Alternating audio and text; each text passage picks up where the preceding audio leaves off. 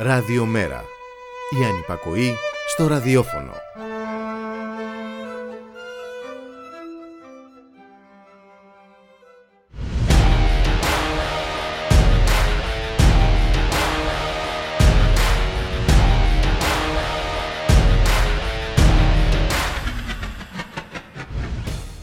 Ζούμε στον πυρήνα ενός κόσμου που αλλάζει, μιας νέας κανονικότητας όπου τίποτα δεν είναι κανονικό.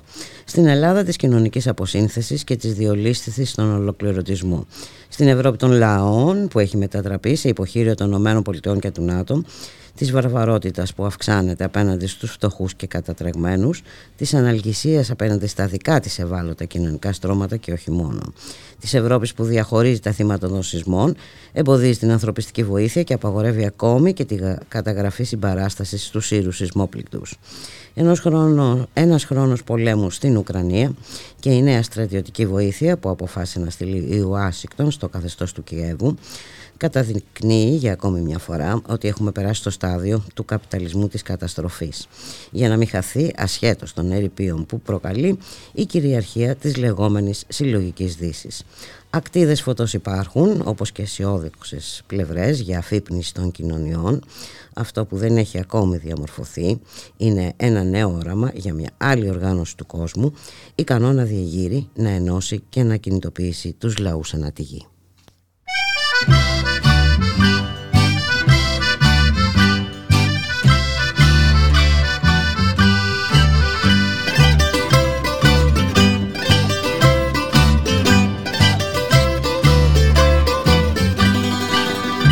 Θεσσαλονίκη, Σαββατόβραδο κι Απρίλης, και να μου δίνεις τον καημό μ' απλόχερια σε κάποια απόμερη γωνιά της Νέας Κρίνης, με το τζουμπόξ να με γυρίζει στα παλιά.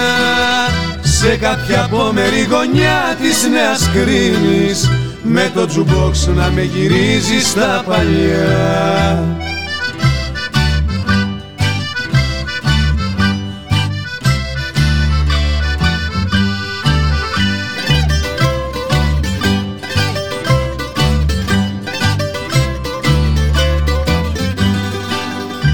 Ένα ρεμπέτικο θα ρίξω την ψυχή μου, να ξεγελάσω το χαμένο το καιρό. Ήτανε κάποτε η άνοιξη δική μου, ήμουνα κάποτε Απρίλη σου εγώ. Ήτανε κάποτε η άνοιξη δική μου, ήμουνα κάποτε Απρίλη σου εγώ.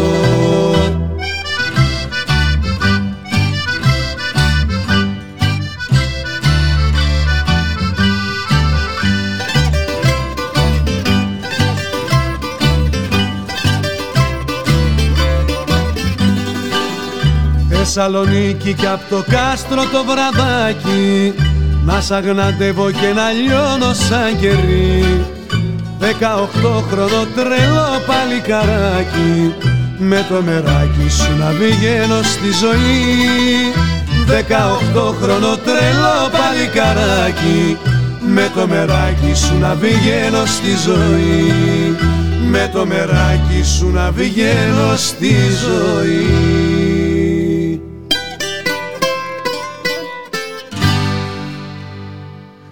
Καλό μεσημέρι φίλες και φίλοι, ακροάτριες και ακροατές. Είστε συντονισμένοι στο radiomera.gr, το στίγμα της μέρας. Στον ήχο Γιώργος Νομικός, στην παραγωγή Γιάννα Αθανασίου, Γιώργης Χρήστου. Στο μικρόφωνο η Μπουλίκα Μιχαλοπούλη, εικοστή τέταρτη Φεβρουαρίου. Καλώς ορίσουμε στο στούντιο το Μιχάλη Κρυθαρίδη, εκπρόσωπο τύπου του μέρα εικοσιπέντε. Μιχάλη, καλώς μεσημέρι. Καλό μεσημέρι Μπουλίκα, καλό μεσημέρι και στις ακροάτριες και τους ακροατές μας. Ένας χρόνος πολέμου στην Ουκρανία συμπληρώνεται σήμερα. Ε, Τίποτα από ό,τι είχε προβλεφθεί δεν έχει επαληθευτεί, και για την σύντομη χρονική του διάρκεια και για τα αποτελέσματα που εκείνος θα επέφερε. Ο στόχος μέχρι στιγμής της λεγόμενης, όπως έλεγα νωρίτερα, συλλογικής δύσης, να πέσει η Ρωσία, δεν το βλέπουμε να ισχύει κάτι τέτοιο. Αντιθέτως, είναι πολλά εκείνα τα οποία έχουν πέσει σε βάρος μας, πάνω στα κεφάλια μας μάλλον, λόγω του πολέμου. Η ρητορική αποδυνάμωση της Ρωσίας συνεχίζεται.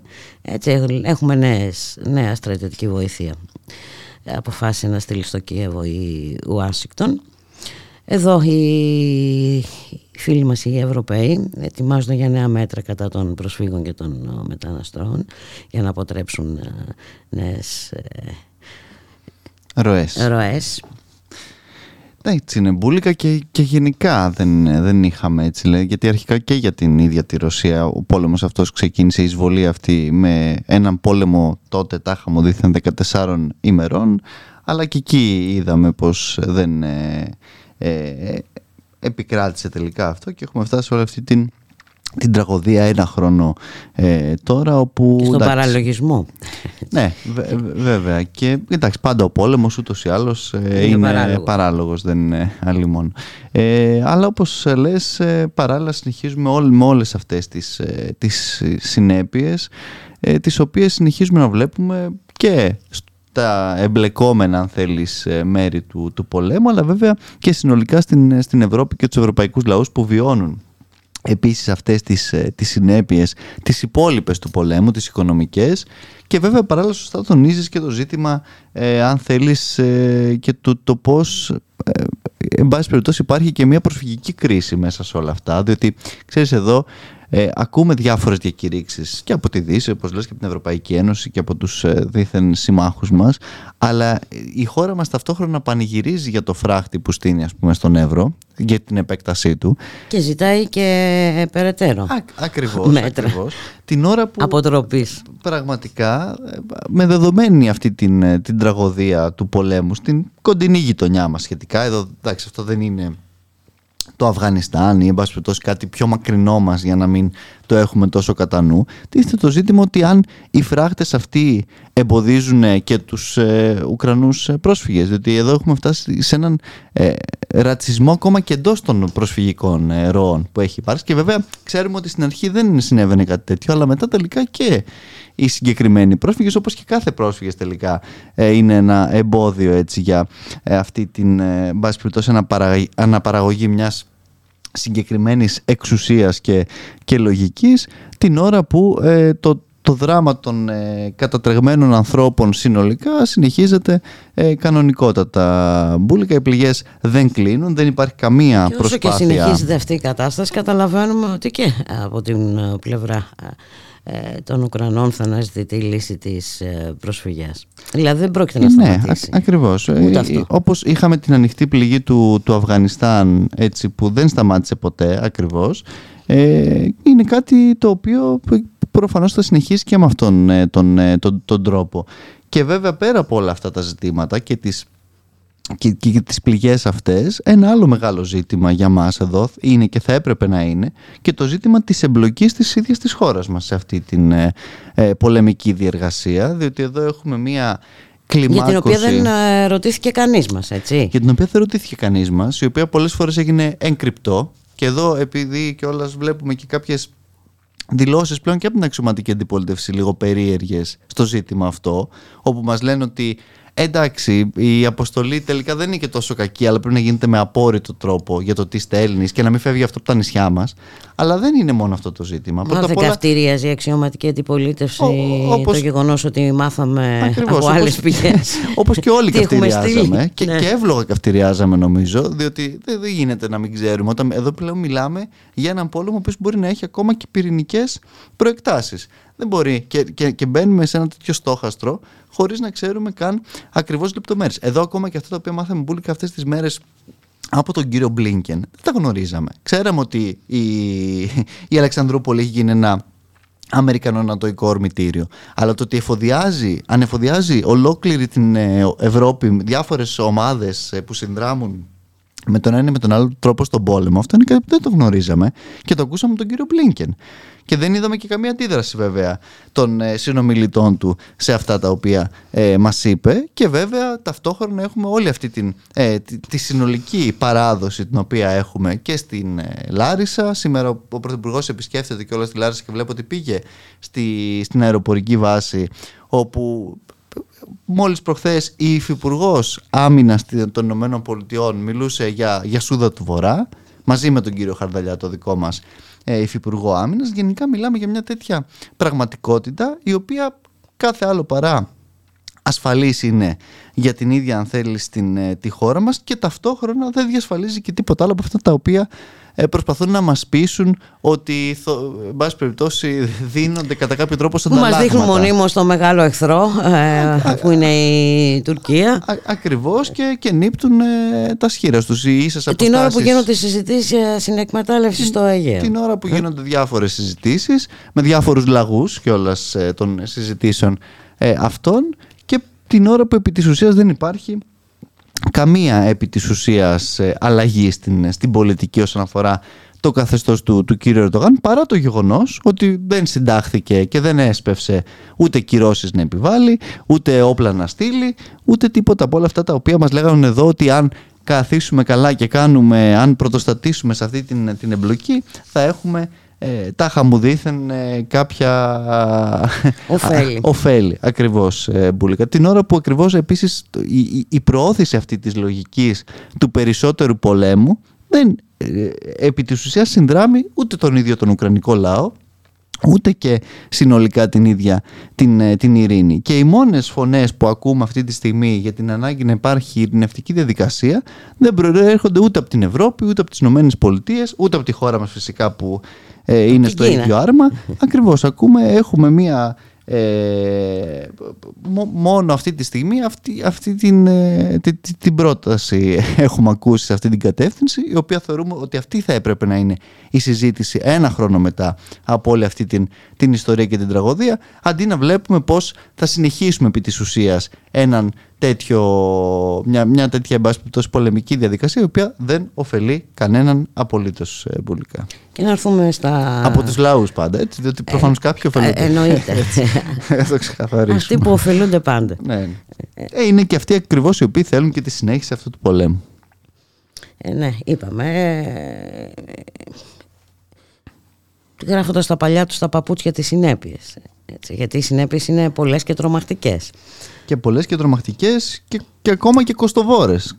Ξαναλεβάζοντας και αυτόν τον παράγοντα μέσα, όχι για όλους πάλι, και για κάποιους είναι και κερδοφόρες. Για, τους, ε, για όσους εμπορεύονται φερειπίν ελ εν τζι από το Τέξας και μας έχουν γεμίσει εδώ με ε, εν πάση περιπτώσει μονάδες στη Ρεβιθούσα και από εδώ και από εκεί, είναι πάρα πολύ κερδοφόρες αυτές οι ιστορίες. Όπως επίσης ταυτόχρονα και για αυτούς που μεταφέρουν εδώ ρωσικό πετρέλαιο ε, από τους Έλληνες εφοπλιστές, και για αυτούς μια χαρά κερδοφόρες είναι οι συγκεκριμένες, ε, η συγκεκριμένη εν πάση περιπτώσει διαδικασία. Οι ίδιοι βέβαια από τα δικά τους μέσα μας καταγγέλουν, αν τολμήσουμε να πούμε ότι το ΝΑΤΟ κλιμακώνει όλη αυτή την, την πολεμική διεργασία ως ε, πουτινάκια.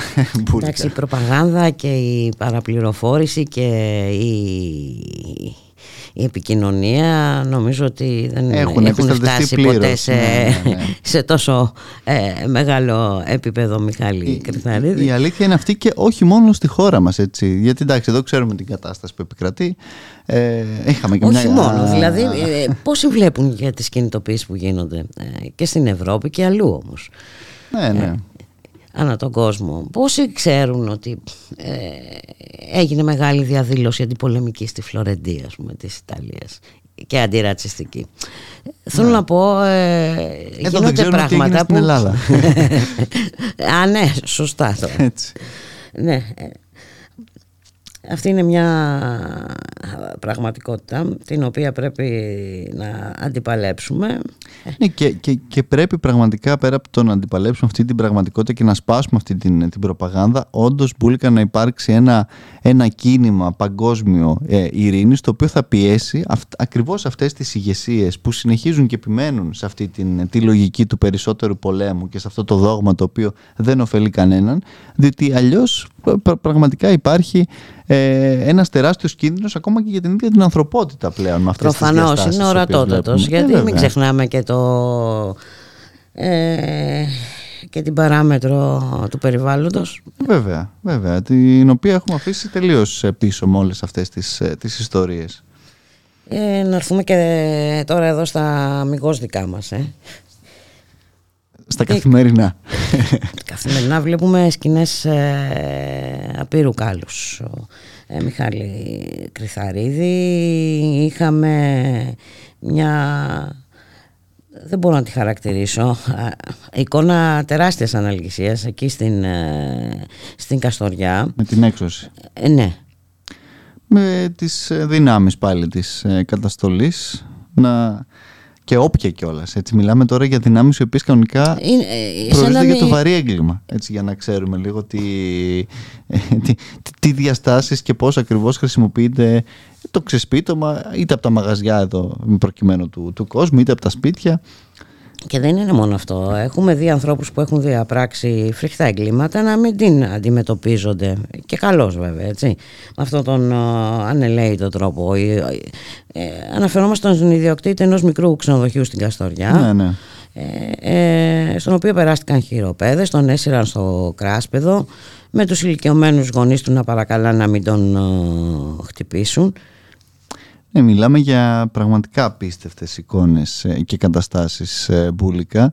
Ε, την ώρα που ακούμε τα διάφορα παραμύθια περί προστασίας των ε, δανειοληπτών, ε, περί του ότι δεν θα θυγούν οι, οι ευάλωτες ε, κατηγορίες, περί του ότι ελάτε σπεύστε στον εξωδικαστικό ή δεν ξέρω και εγώ τι άλλο ε, από αυτά τα, τα μαγικά τα οποία μας λένε, που στην πράξη βέβαια έχουμε δει ότι έχουν αποτύχει όλα παταγωδώς. Έτσι, ο εξωδικαστικός, τον οποίο διαφημίζει και ξαναδιαφημίζει η κυβέρνηση, έχει αποτύχει και επί των ημερών της κυβέρνησης του κ. Μητσοτάκη και έχει αποτύχει και επί των ημερών της κυβέρνησης του κ. Τσίπρα.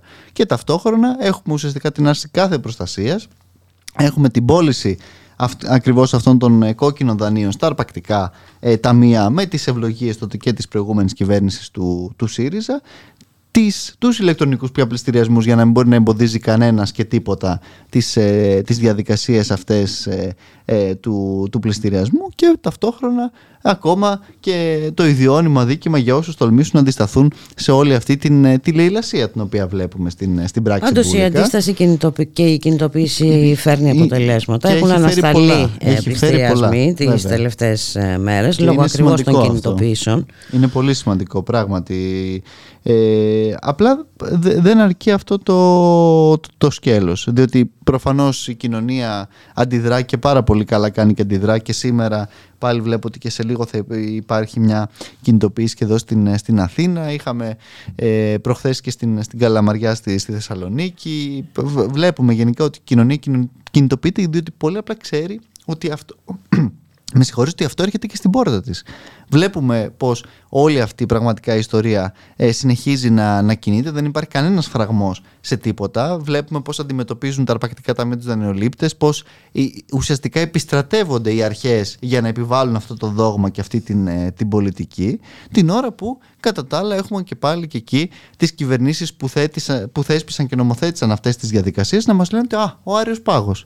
Φταίει ο Άριος Πάγος, φταίει ο κλητήρας, φταίει οποιοδήποτε, πέρα από αυτούς οι οποίοι έχουν την πολιτική ευθύνη για όλα αυτά τα οποία βλέπουμε και οι οποίοι μπορούν κάλλιστα την επόμενη μέρα να αλλάξουν το, το νομικό αυτό πλαίσιο, να καταργήσουν τον Ηρακλή της κυβέρνησης του κ. Μητσοτάκη, να σταματήσουν την πώληση των κόκκινων δανείων της κυβέρνησης του κ. Τσίπρα στα, στα funds, να σταματήσουν οι ηλεκτρονικοί πληστηριασμοί, να, να πάψει να υπάρχει το ιδιώνυμο αδίκημα. Μπορούν να γίνουν όλα αυτά έτσι, αύριο το πρωί με μια απλή νομοθέτηση, αρκεί να υπάρχει βέβαια πολιτική βούληση. Αλλά όταν η πολιτική βούληση είναι είτε να δώσουμε ακόμα και εγγυήσεις στα φανς για να τους εγγυηθούμε το πώς θα ξεσπιτώνουν τον κόσμο, ή να ή, φροντίσουμε ή, για ή τις εξα... φοροαπαλλαγές τους ακριβώς, ή, ή, ή να, να προσπαθήσουμε να τα εξανθρωπίσουμε μέσα από κανόνες όπως μας είπε ο κύριος Τσίπρας, εντάξει, καταλαβαίνουμε ότι απλά κορυδευόμαστε. Ναι, ε, απλά.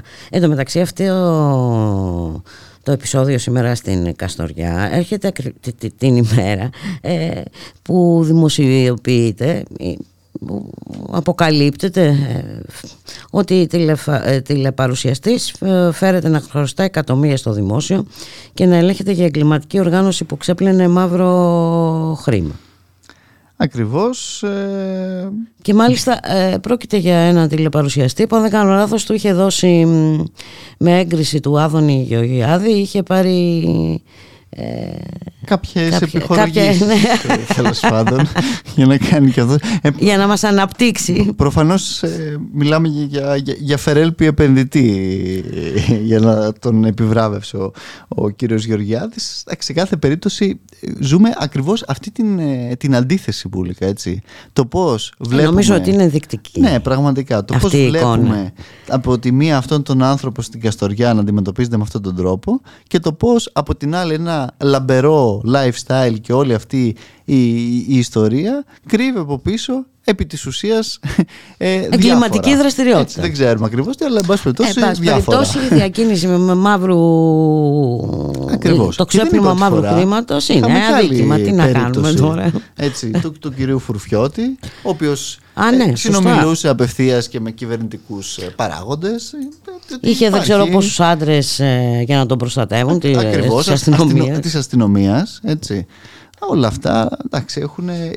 Είναι πραγματικά αυτό, είναι χαρακτηριστικά μιας τέτοιας εποχής, μιας παρακμής, η οποία είναι συνολική και απλώνεται φυσικά ε, παντού. Και πάντα εκεί υπάρχουν και διάφορες ε, διαστάσεις της. Αλλιώς αντιμετωπίζεται ακριβώς ο, ε, αυτός ο οποίος, σε πάση περιπτώσει, δεν ξέρει πώς θα τα βγάλει πέρα, και αλλιώς αυτός ο οποίος ε, πλασάρει οτιδήποτε το οποίο ε, θεωρείται ανάπτυξη. Αυτό που δεν τα βγάζει πέρα, υπάρχουν τα καλάθια. Και τα πας. Και τα πας, Μιχάλη Κρυθαρίδη. Έχουμε ξεπεράσαμε τον εκατομμύριο. Ναι, για να, και να πανηγυρίσουμε κι άλλο. Έτσι. Που ένα εκατομμύριο άνθρωποι καταφεύγουν εκεί, ναι, ναι. Και γιατί χρειάζονται και, έστω αυτά τα είκοσι τριάντα και πόσα με τα είναι. Κριτήρια κιόλας, μιλάμε για ανθρώπους ε, που, που, που βρίσκονται κάτω από ναι, τώρα. Ναι, τα κριτήρια κιόλας, είναι ακριβώς. Δηλαδή, και, και αυτό κάτω είναι λόγος, και εκεί στα όρια. Και, και αυτό είναι λόγος ε, πανηγυρισμών. πανηγυρισμών για το οικονομικό επιτελείο. Όχι ότι συνιστά απόδειξη της αποτυχίας τους επί της ουσίας, έτσι, σε όλη αυτή την διαχείριση της κρίσης. Πάμε για ένα διάλειμμα.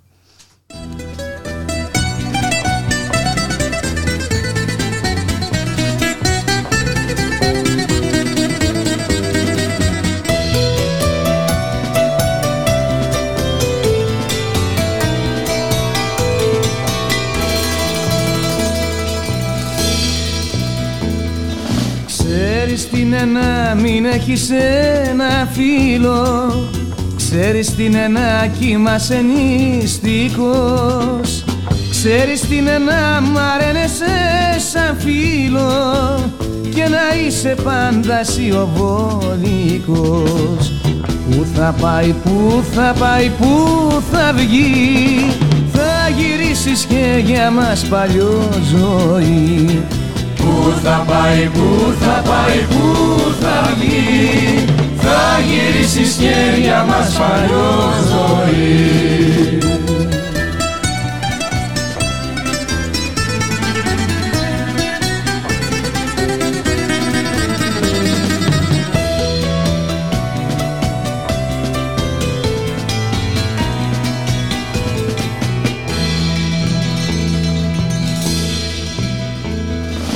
Ξέρεις τι είναι να έχεις τρίπιο παντελόνι, ξέρεις τι είναι να σε δέρνει ο χιονιάς, ξέρεις τι είναι να κοιμάσαι σε βαγόνι και από πάνω να σε δέρνει κι ο δουνιάς. Πού θα πάει, πού θα πάει, πού θα βγει, θα γυρίσεις και για μας παλιό ζωή. Πού θα πάει, πού θα πάει, πού θα βγει, θα γυρίσεις και για μας παλιό ζωή.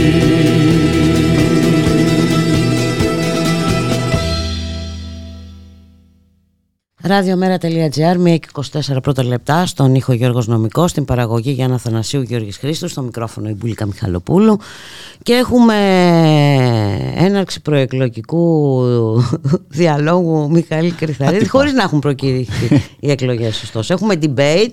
Στη δημόσια τηλεόραση κιόλας, έτσι, με παριστάμενους τους εκπροσώπους, τον κυβερνητικό εκπρόσωπο, τον κύριο Οικονόμου, και την εκπρόσωπο τύπου του, του ΣΥΡΙΖΑ, την κυρία Τσαπανίδου. ε, χωρίς να έχουν προκηρυχθεί ακριβώς επισήμως εκλογές, χωρίς να ε, συμπεριλαμβάνονται ε, και τα υπόλοιπα κοινωνικά κόμματα. Δεν είναι και κανένας άλλος, τέλος πάντων, έτσι, για ποικιλία δεν. Ναι, ναι. Ούτε.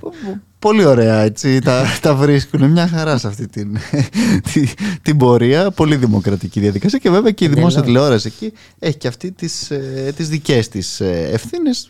Διότι εντάξει, εδώ δεν είναι τώρα ότι έχουμε επιλέξει στρατηγικά να αναπαράξουμε έναν δικομματισμό που, που μας βολεύει. Ε, εντάξει, εν πάση περιπτώσει, νομίζω ότι τουλάχιστον τα προσχήματα θα έπρεπε να, να τηρηθούν. Να έτσι. Ναι, ναι, ναι. Και ξαναλέω, ειδικά από τη δημόσια τηλεόραση. Εντάξει, άλλο το τι κάνει ένας ιδιώτης, που και εκεί κανονικά υπάρχει το εσουρού βέβαια, αλλά ποιος το είδε και το φοβήθηκε το, το εσουρού όταν επί της ουσίας δεν μας λέει τίποτα, αλλά α, α, η δημόσια τηλεόραση θα έπρεπε σε κάθε περίπτωση να αντιμετωπίζει με έναν διαφορετικό και πιο ε, θεσμικό, έτσι, τρόπο τέτοιες ε, καταστάσεις ε, μπουλε, και να τηρείται μια δεοντολογία, εν πάση περιπτώσει. Μάλιστα. Πώς το είπες αυτό το τελευταίο, δεοντολογία? Ε, εντάξει, υπάρχει νομίζω μια δημοσιογραφική δεοντολογία, δεν ξέρω. Ε, Εντάξει, στα δεν χαρτιά είμαι δημοσιογράφος, αλλά από στα αυτό το οποίο στα χαρτιά υπάρχει. Ξέρω. Τώρα το θέμα είναι ποιος την ή θα έπρεπε τήρη. Τουλάχιστον. Έτσι, ναι. αυτό. Έτσι, αυτό είναι το ζητούμενο. Και έχουμε και μια απόφαση για τον κύριο Νίκο Παπά, που ναι. κρίθηκε ένοχος λοιπόν για την υπόθεση των τηλεοπτικών αδειών του δύο χιλιάδες δεκαέξι. Καταδικάστηκε σε δύο χρόνια με τριετή αναστολή. Ε, απλά εδώ έχει μια σημασία νομίζω να πούμε ότι η κρίση του δικαστηρίου ήταν αντίθετη με αυτή την εισήγηση της εισαγγελίας ε, και τις αθωτικές αποφάσεις της τακτικής δικαιοσύνης για την ίδια υπόθεση. Έτσι, το ειδικό δικαστηρίο λοιπόν αποφάσισε αλλιώς. Έχουμε δει ανάλογες ε, καταστάσεις, ε, Μιχάλη Κρυθαρίδη. Κοίταξε, το, το ζήτημα το πολιτικό, πέρα από, τώρα, από το ότι κρίνει ένα δικαστήριο ποινικά, έτσι, για την διάπραξη οποιοδήποτε εγκλήματος, το πολιτικό ζήτημα είναι ότι και η υπόθεση του πώς διαχειρίστηκε και η, αξιο... και η τότε κυβέρνηση, αν θέλεις, του ΣΥΡΙΖΑ, και το ζήτημα της ενημέρωσης δυστυχώς δεν έχει κάτι να κομίσει θετικό ε, όσον αφορά του πώς θα έπρεπε πραγματικά να αλλάξει αυτό το, το πεδίο. Το τοπίο, βέβαια. Ακριβώς, και το τοπίο, στο οποίο και τότε... Και νομίζω ότι αυτό φάνηκε και από την τακτική ε, που ακολούθησε η αξιωματική αντιπολίτευση τώρα, κυβέρνηση του τότε, ε, στο α, θέμα της ΕΡΤ. Ακριβώς. Της δημόσιας ε, τηλεόρασης. Α, α, α, ακριβώς, ε, Μπούλικα, την ώρα που...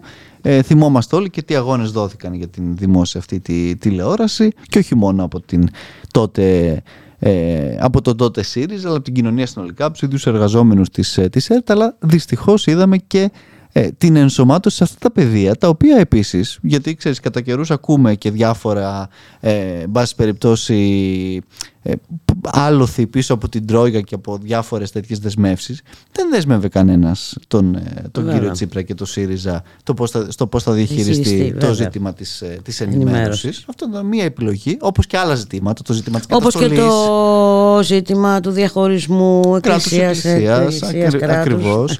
Όλα, όλα αυτά ήταν επιλογές ε, ενσωμάτωσης σε ένα συγκεκριμένο σύστημα και σε μια συγκεκριμένη λογική, την οποία βέβαια βλέπουμε ότι και τώρα ε, κάθε άλλο παρά ξορκίζει ο, ο ΣΥΡΙΖΑ, α, ακολουθώντας πλήρως και πιστά ε, και την, ε, τον προσανατολισμό, τον ε, μπας περιπτώσει, ε, ε, ευρωατλαντικό της, ε, της χώρας, τις διάφορες συμμαχίες με το Ισραήλ του κ. Νετανιάχου και το καθεξής, και μια σειρά από άλλα πράγματα, όπως ακόμα αν θες και το ζήτημα των εξορίξεων, ζητήματα δηλαδή τα οποία θα πρέπει και αυτά και στα, και στα οποία επίσης δεν υπήρχαν καθόλου μνημονιακές δεσμεύσεις όσον αφορά, έτσι, ε, τις, ε, τις εξορίξεις των, των υδρογοναθράκων, αλλά βλέπουμε μια συνολική παράδοση και από εκεί, η οποία ακριβώς είναι αυτή η οποία δεν δίνει ε, το άλοθη, Μπούλικα, και για την επόμενη μέρα. Έτσι είναι, ε, και βέβαια ε, ε, ακολούθησε η γνωστή διαμάχη των δύο. Ε, εντάξει, θα διώξετε τον κύριο Παπά, κύριε Τσίπρα, λέει, ναι, ναι. Δημοκρατία, όπως έλεγε προχθές ο ΣΥΡΙΖΑ για την Νικολάου. Ναι, ναι, ναι, ναι. Ακριβώς, είναι η γνωστή διαδικασία την οποία... Εντάξει, είναι κουραστικό όμως και είναι και βαρετή η επανάληψη και είναι τόσο γνώριμη και προβλέψιμη που και, δεν και, ξέρω. Και, και πέρα από όλα αυτά, δηλαδή, αν μπορεί πλέον μόνιμη... να ξεγελαστεί κάποιος. Και πέρα από όλα αυτά, Μπούλικα, αυτή η μόνιμη έποδος του ότι πάντα για να δικαιολογήσω κάτι δικό μου πρέπει να, εν πάση περιπτώσει, να καταπιαστώ με ένα δικό σου σφάλμα και ατόπιμα. Εντάξει, είναι και ένας από τους βασικούς λόγους, νομίζω, που και συνολικά έχει οδηγήσει τον κόσμο σε όλη αυτή την απαξίωση ε, της, ε, της πολιτικής. Έτσι. Και στην απάθεια. Έτσι. Βέβαια. Αυτό, έτσι έχουν τα πράγματα. Ναι, μα, μα είναι και κάτι στο οποίο έχει κουραστεί ο κόσμος ακόμα και από παλιά. Δεν περίμενε τώρα αυτές τις κοκκονομαχίες που βλέπουμε. Θυμόμαστε πολύ καλά τι συνέβαινε ακόμα επί εποχής ε, Πασόκ Νέας Δημοκρατίας. Έτσι. Ναι, γι' αυτό λέω είναι πολύ βαρετό, η βαρετή πια αυτή ε, εντάξει, η ναι, επανάληψη ε, και νομίζω ότι δεν ενοχλούνται μόνο, μόνο όσοι είναι αποφασισμένοι να μην ενοχληθούν. Ό,τι και να γίνει. Ακριβώς. Να σε ευχαριστήσω πάρα πολύ, Μιχάλη Κρυθαρίδη. Να σου ευχηθώ καλό ευχαριστώ. Τριήμερο. Καθαρά Δευτέρα έχει η Δευτέρα. Έτσι. Θα τα πούμε την Τρίτη. Καλώς έχω τον πάντα των πραγμάτων. Πάντα. Γεια σας. Γεια χαρά.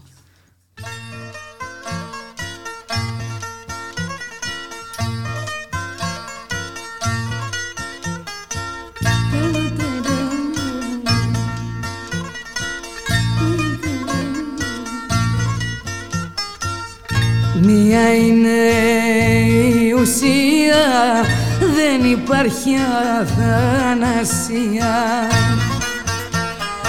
Άιντε μία είναι η ουσία, δεν υπάρχει αθανασία. Αχ, και του παραδείσου η κοιλάδα δεν χωράει την Ελλάδα. Να σου να θεμοπότης, να σωθεί η ανθρωπότης. Στο μεθύσι σου απάνω, να μαχαιρώνες το χαρό.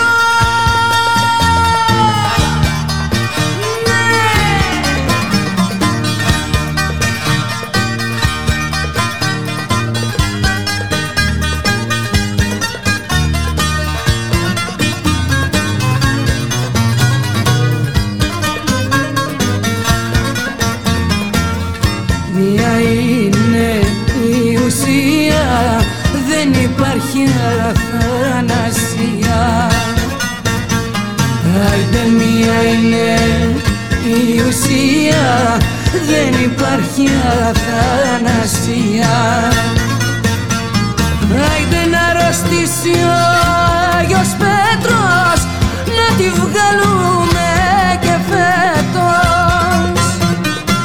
Να σου μάθε μου ποτής, να σωθεί η ανθρωπότης. Στο μεθύσι σου απάνω, να μαχαιρώνες το χαρό.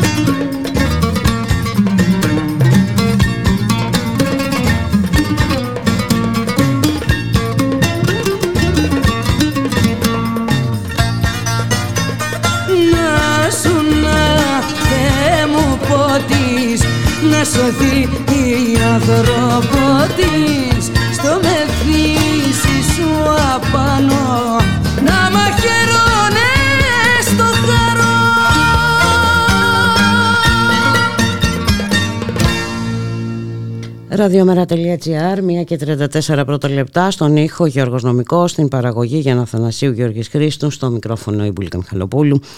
Ένας χρόνος ε, σήμερα συμπληρώνεται από την έναρξη του πολέμου στην Ουκρανία. Η πολεμική αυτή σύραξη ε, πυροδότησε αλυσιδωτές ε, αντιδράσεις ε, και ο κίνδυνος μιας ευρύτερης ανάφλεξης ε, είναι πιο κοντά από ποτέ. Όλα έχουν αλλάξει. Να τα συζητήσουμε όλα αυτά με τον κύριο Θέμη Τζήμα, διδάκτορα του Διεθνούς Δικαίου στο Αριστοτέλειο Πανεπιστήμιο Θεσσαλονίκης. Καλό σας μεσημέρι, κύριε Τζήμα. Καλό σας μεσημέρι. Ευχαριστώ για τη φιλοξενία. Εμείς ευχαριστούμε. Βέβαια ε, είναι τόσο πολλά αυτά ε, που έχουν συμβεί αυτόν τον ένα χρόνο. Δεν ξέρω αν θα προλάβουμε να αναφερθούμε σε όλα. Ε, πάντως ε, πιστεύω ότι ε, ζούμε... Ε, κοσμογονικές αλλαγές, κύριε Τζήμα. Ε, δεν ξέρω ποια είναι η δική σας η άποψη. Ισχύει. Να πω μόνο ότι κατά τη γνώμη μου ε, δεν έχουμε ένα χρόνο πολέμου, έχουμε εννιά χρόνια πολέμου. Α, ναι. Ο πόλεμος ξεκινά το δύο χιλιάδες δεκατέσσερα. Αυτό είχαμε το προετοιμασία από, ε, πολέμου από τότε, δηλαδή γενικότερου. Είχαμε, είχαμε, είχαμε δηλαδή, στην Ουκρανία οι συγκρούσεις ξεκινούν το δύο χιλιάδες δεκατέσσερα. Σωστά. Αυτό πολλές φορές το ξεχνούμε και έτσι χάνουμε την ευρύτερη ε, οπτική του ζητήματος. Mm-hmm. Διότι αν ο πόλεμος ξεκίνησε, ξεκινούσε πέρυσι, θα υπήρχε ένα ερώτημα γιατί ξεκίνησε. Ξέρετε, θυμάστε πέρυσι ακούγαμε ότι έμεινε ο Πούτιν πολύ καιρό έγκλειστος και τρελάθηκε, ή έχει καρκίνο και βιάζεται, ε, ναι, ή ε, μισεί τους Ουκρανούς γενικώς και ε, θέλει να τους εξοντώσει όλους. Ή έχει υπεριαλιστικές τι... βλέψεις. Ή είναι υπεριαλιστής, ναι. Mm. Λοιπόν, ε, δεν ξέρω τι από όλα αυτά τα προσωπικά του ζητήματα μπορεί να ισχύει ή πώς να τον επηρεάζει. Αλλά η σύγκρουση στην Ουκρανία ξεσπά το δύο χιλιάδες δεκατέσσερα mm-hmm. με μια επιχείρηση αλλαγής καθεστώτος, την οποία διευθύνουν οι ΗΠΑ με την κυρία Βικτόρια Νούλαντ, τον κύριο Τζέφρι Πάιατ. Στέργησε αυτή την προσπάθεια η Ευρωπαϊκή Ένωση με την κυρία Μέρκελ, την τόσο γνωστή σε εμάς, να πρωταγωνιστεί. Ε, ξεσπούν πραγματικές συγκρούσεις, ξεσπά ένας κανονικός πόλεμος με αρκετές χιλιάδες νεκρών. Υπάρχουν δύο συμφωνίες του Μίνσκ, για τις οποίες πια οι πρωταγωνιστές από την πλευρά της Δύσης λένε ξεκάθαρα ότι δεν σκόπευαν να ποτέ να τις υλοποιήσουν έτσι. Απλώς ήταν ένας τρόπος για να κερδίσει χρόνο η Ουκρανία και να προετοιμαστεί για ένα δεύτερο πολεμικό γύρο. Έχουμε ημιπαγωμένη, μια ημιπαγωμένη σύγκρουση. Mm-hmm. Έχουμε κατόπιν στα τέλη του είκοσι ένα, Νοέμβριο-Δεκέμβριο, μια πρόταση περί μιας νέας συνθήκης εγγυήσεων από πλευράς της Ρωσίας προς το ΝΑΤΟ και προς τη ΣΥΠΑ, που ουσιαστικά αφορούσε το να μην επεκταθεί ακόμη περισσότερο το ΝΑΤΟ. Έχουμε την απόρριψη αυτής της πρότασης. Αυτή η πρόταση πρέπει να θυμόμαστε, διότι ε, τα μέσα ενημέρωσης μας κάνουν να ξεχνάμε ότι αυτή η πρόταση περί περαιτέρω επέκτασης του ΝΑΤΟ απορρίφθηκε από το ΝΑΤΟ και τη ΣΥΠΑ. Ε, και κατόπιν έχουμε την ειδική στρατιωτική επιχείρηση της Ρωσίας, η οποία είναι ταυτοχρόνως η πιο πρόσφατη και πλέον οξία φάση του πολέμου στην Ουκρανία και η πιο πρόσφατη και πλέον οξία μέχρι την επόμενη φάση της παγκόσμιας σύγκρουσης για το αν ο κόσμος θα παραμείνει κατά βάση αμερικανοκεντρικός mm-hmm. ή αν θα γίνει κατά, κατά τη τουλάχιστον πιο πολυκεντρικός με κυρίαρχο το ρόλο της Ασίας ε, και μέσα στην Ασία ειδικότερα της Κίνας με σύμμαχο τη Ρωσία. Αυτό είναι το επίδικο. Ε, βεβαίως η Ουκρανία και το τοπικό περιφερειακό πρόβλημα της Ρωσίας και ταυτοχρόνως και το παγκόσμιο ζήτημα του αν οι ΗΠΑ θα έχουν το πάνω χέρι ή θα το έχουν κάποιοι άλλοι ε, ε, συνθήκη η οποία μπορεί να δημιουργήσει και περισσότερες δυνατότητες σε ορισμένους άλλους λαούς ή κράτη ή και όχι. Αυτό τέλος πάντων μένει να καθοριστεί στο μέλλον. Ε, ε, Αυτή είναι η συνθήκη του πολέμου και γι' αυτό και αυτός ο πόλεμος δεν θα τελειώσει ε, προσεχώς, αλλά αντιθέτως θα ενταθεί ακόμη περισσότερο. Ε, μα όλες οι ενδείξεις ε, αυτές είναι, ε, τουλάχιστον α, από τη μεριά της ε, Δύσης, ε, κύριε Τζήμα. Υπάρχει ένα άτυπο, έχετε απόλυτο δίκιο, τις προάλλες έγινε ένα άτυπο debate, ε, ένα τελευταίο διάλογος, ένας άτυπος διάλογος Πούτιν-Μπάιντεν. Ε, ο Μέν Πούτιν είπε ε, δύο πολύ σημαντικά πράγματα. Το ένα ήταν ότι η Ρωσία αντιμετωπίζει υπαρξιακό κίνδυνο. Αυτή δεν είναι μια ρητορία. Mm-hmm. Είναι σύμφωνα με το δόγμα όλων των πυρηνικών δυνάμεων. Μα όλων, ένας από τους δύο λόγους για τον οποίο δικαιολογούνται να χρησιμοποιήσουν πυρηνικά όπλα αν το αποφασίσουν. Ο άλλος είναι να δεχτούν επίθεση οι ίδιοι. Λοιπόν, ο, γι' αυτό λέω ότι αυτό είναι το πιο σημαντικό. Mm-hmm. Το δεύτερο πιο σημαντικό που είπε είναι ότι όσο περισσότερα όπλα μεγάλου βεληνικούς και μεγαλύτερου βεληνικούς δίνουν οι ΗΠΑ στην Ουκρανία, τόσο πιο βαθιά στα ουκρανικά εδάφη θα επεκταθεί η Ρωσία, με το Μεντβέντεφ σήμερα να δηλώνει ότι η Ρωσία θα φτάσει, όπως περιμέναμε, στα σύνορα της Ουκρανίας με την Πολωνία. Ή απ' την άλλη πλευρά, ο Μπάιντεν είπε ότι θα συνεχίσει να στέλνει βοήθεια Ναι, ήδη αποφάσισε ε, ο Ουάσιγκτον περαιτέρω στρατιωτική έτσι, ε, βοήθεια. Και ήρθε μετά η βασίλισσα των γερακιών, η Βικτόρια Νούλαντ, να πει δύο πράγματα. Πρώτον, ότι οι Ουκρανοί ε, να δώσει το πράσινο φως στους Ουκρανούς να χτυπήσουν την Κρυμαία. Και δεύτερον, ότι πρέπει να πάρουν μαχητικά ακόμη και πέμπτης γενιάς για να μπορούν να χρησιμοποιήσουν τους πιο εξελιγμένους πυράβλους και βόμβες που θέλουν να τους δώσουν, να τους πουλήσουν οι Αμερικανοί. Επομένως, έχουμε τις κόκκινες γραμμές να πατιούνται όλο ένα περισσότερο ε, και τους Ρώσους να δείχνουν, να προετοιμάζουν το σκηνικό για μια αντίστοιχη δική τους κλιμάκωση, που ξέρετε μια κλιμάκωση παίρνει την άλλη ε, και αντιστρόφως με αποτέλεσμα να μην βγαίνουμε από αυτό το φαύλο κύκλο που απειλεί την επιβίωση ανθρωπότητας. Ναι, γιατί περί αυτού πρόκειται ακριβώς, κύριε Τζήμα. Ε, έχουμε και την απόσυρση από τη, της Ρωσίας από την Συμφωνία για τα Πυρηνικά. Ε, ναι.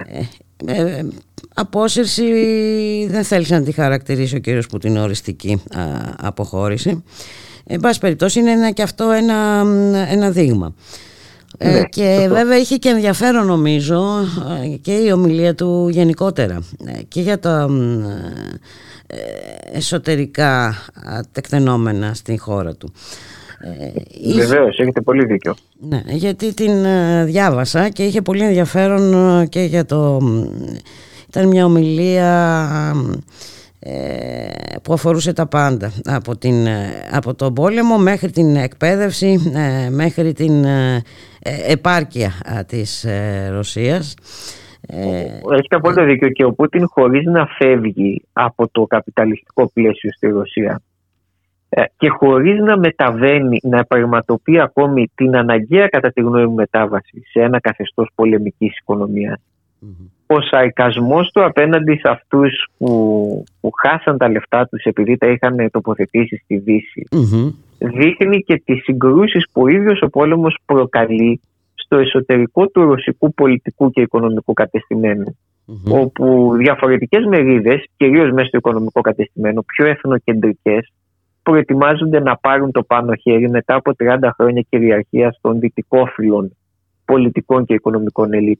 Δεν είναι βέβαιο ότι αυτό θα πραγματοποιηθεί, αλλά η τάση είναι αυτή και είναι λογικό να είναι αυτή, διότι δεν πρέπει να ξεχνούμε πως ο ρωσικός κατευνασμός από το ενενήντα και μετά έναντι της Δύσης δεν ήταν τίποτε περισσότερο από την αποτύπωση σε πολιτικό επίπεδο του γεγονότος ότι το ολιγαρχικό οικονομικό κατεστημένο της Ρωσίας καιγόταν να μπορέσει να συνδεθεί με τη Δύση, με τη Δύση ακόμα ακριβώς. Και όσο αδύναμος εταίρος αυτής, όπως και ήταν.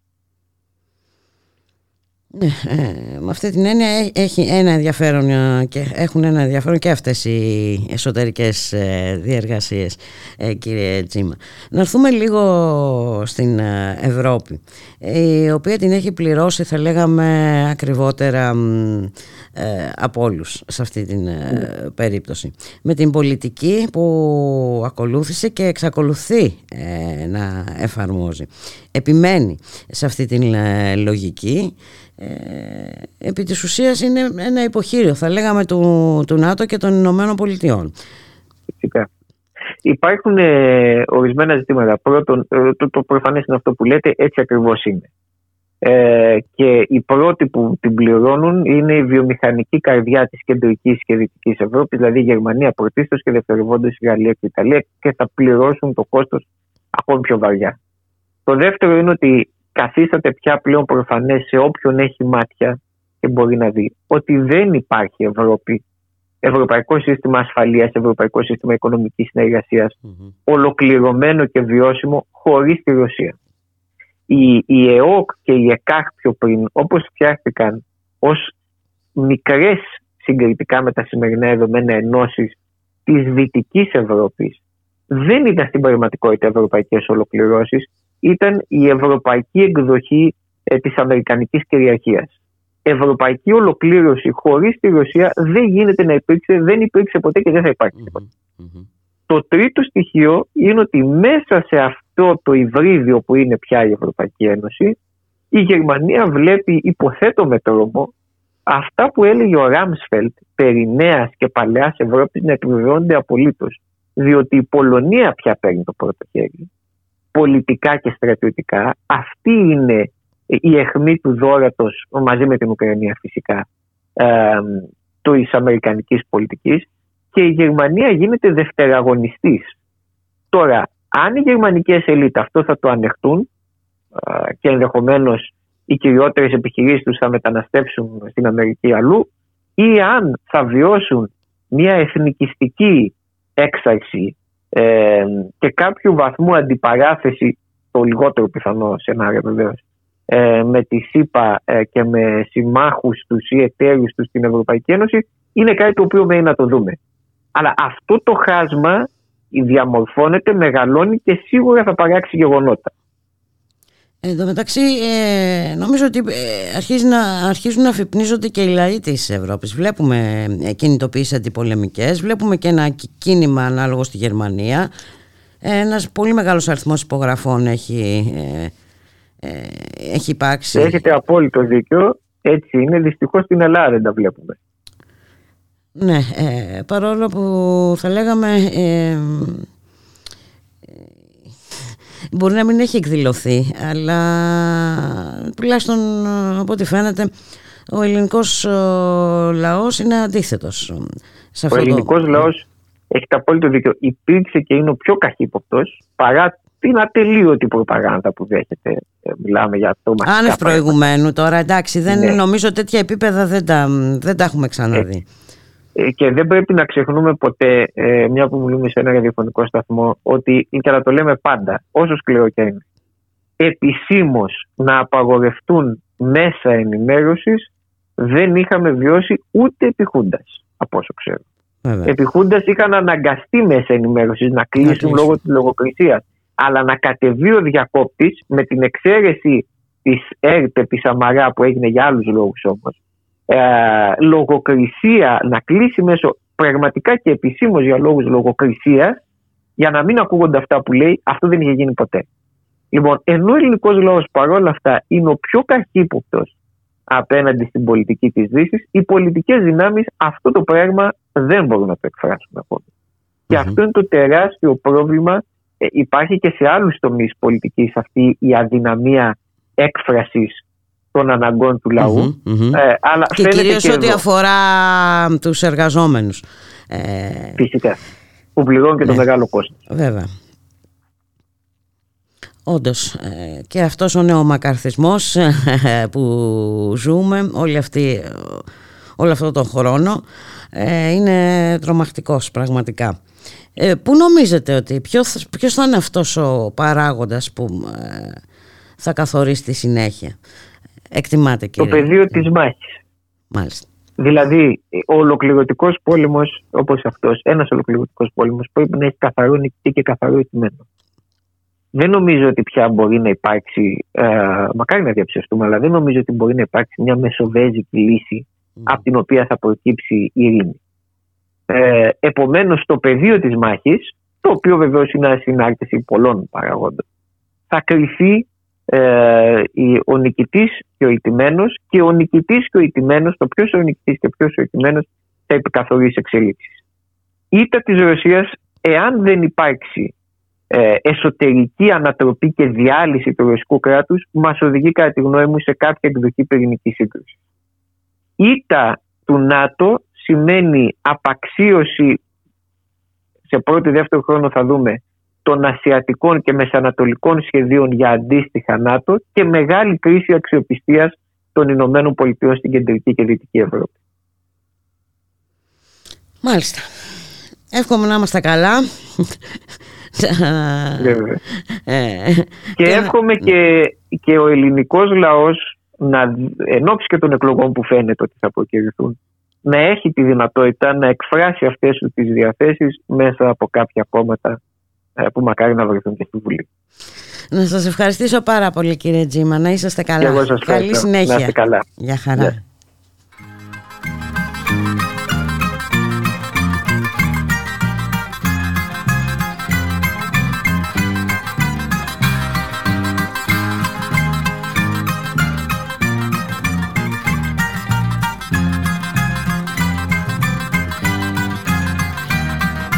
Πάπα Φοράκι του Μπουρνόβα και καρότσα της στεριάς, πόσα τάλιρα γυρεύει στο Περέα να με πας, πόσα τάλιρα γυρεύει στο Περέα να με πας. Παποράκι του Μπουρνόβα και καρότσα της στεριάς. Κάθε νύχτα στον ήρω μου σεργανάω, αγιονίλο και ρατσίνη κοκκινιά. Τα πετάνιο χρόνια ξέρεις πως πονάω, μα δεν άνοιξες πανιά. Παποράκι του Μπουρνόβα και καρότσα της στεριάς, πόσα τάλιρα γυρεύει στο Περέα να με πας, πόσα τάλιρα γυρεύει στο Περέα να με πας. Παποράκι του Μπουρνόβα και καρότσα της στεριάς.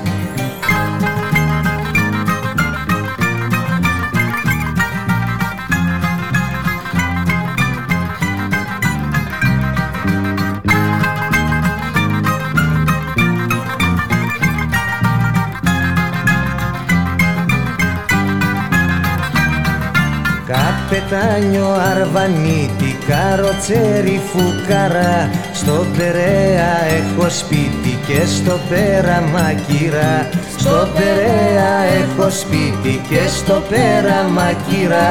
Καπετάνιο αρβανίτη, καροτσέρι φουκαρά. Κάθε νύχτα στον ήρω μου σεργιανάω, αγιονίλο και ρατσινή κοκκινιά.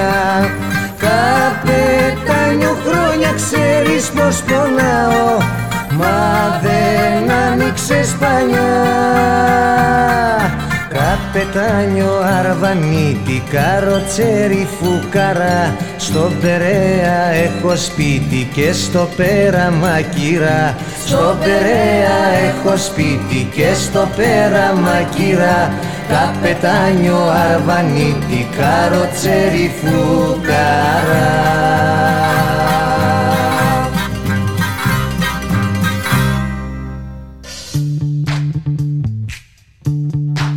Πολύχρωμα μικρόφωνα. Με την Ιώβη Μαραγκού κάθε Παρασκευή πέντε με έξι. Μία εκπομπή που δίνει φωνή σε όλα.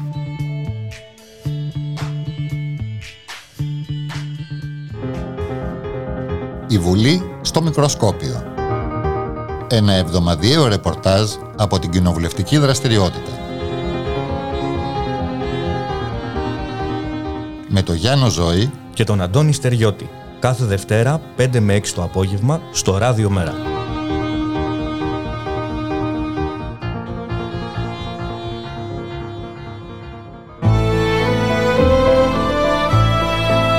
Ουρανοδρομίες.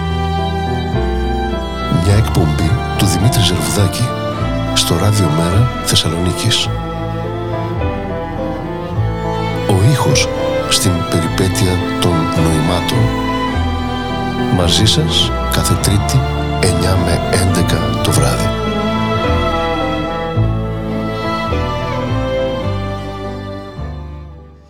Radiomera.gr, μία και πενήντα τρία πρώτα λεπτά, στον ήχο Γιώργος Νομικός, στην παραγωγή Γιάννα Αθανασίου, Γιώργης Χρήστος, στο μικρόφωνο η Μπουλίκα Μιχαλοπούλου. Ένας χρόνος λοιπόν πολέμου στην Ουκρανία, αν και όπως πολύ σωστά υπογράμμισε νωρίτερα ο κύριος Θέμης Τζήμας, διδάκτορας του Διεθνούς Δικαίου στο Αριστοτέλειο Πανεπιστήμιο Θεσσαλονίκης, αυτός ο πόλεμος επί της ουσίας είχε ξεκινήσει από το δύο χιλιάδες δεκατέσσερα.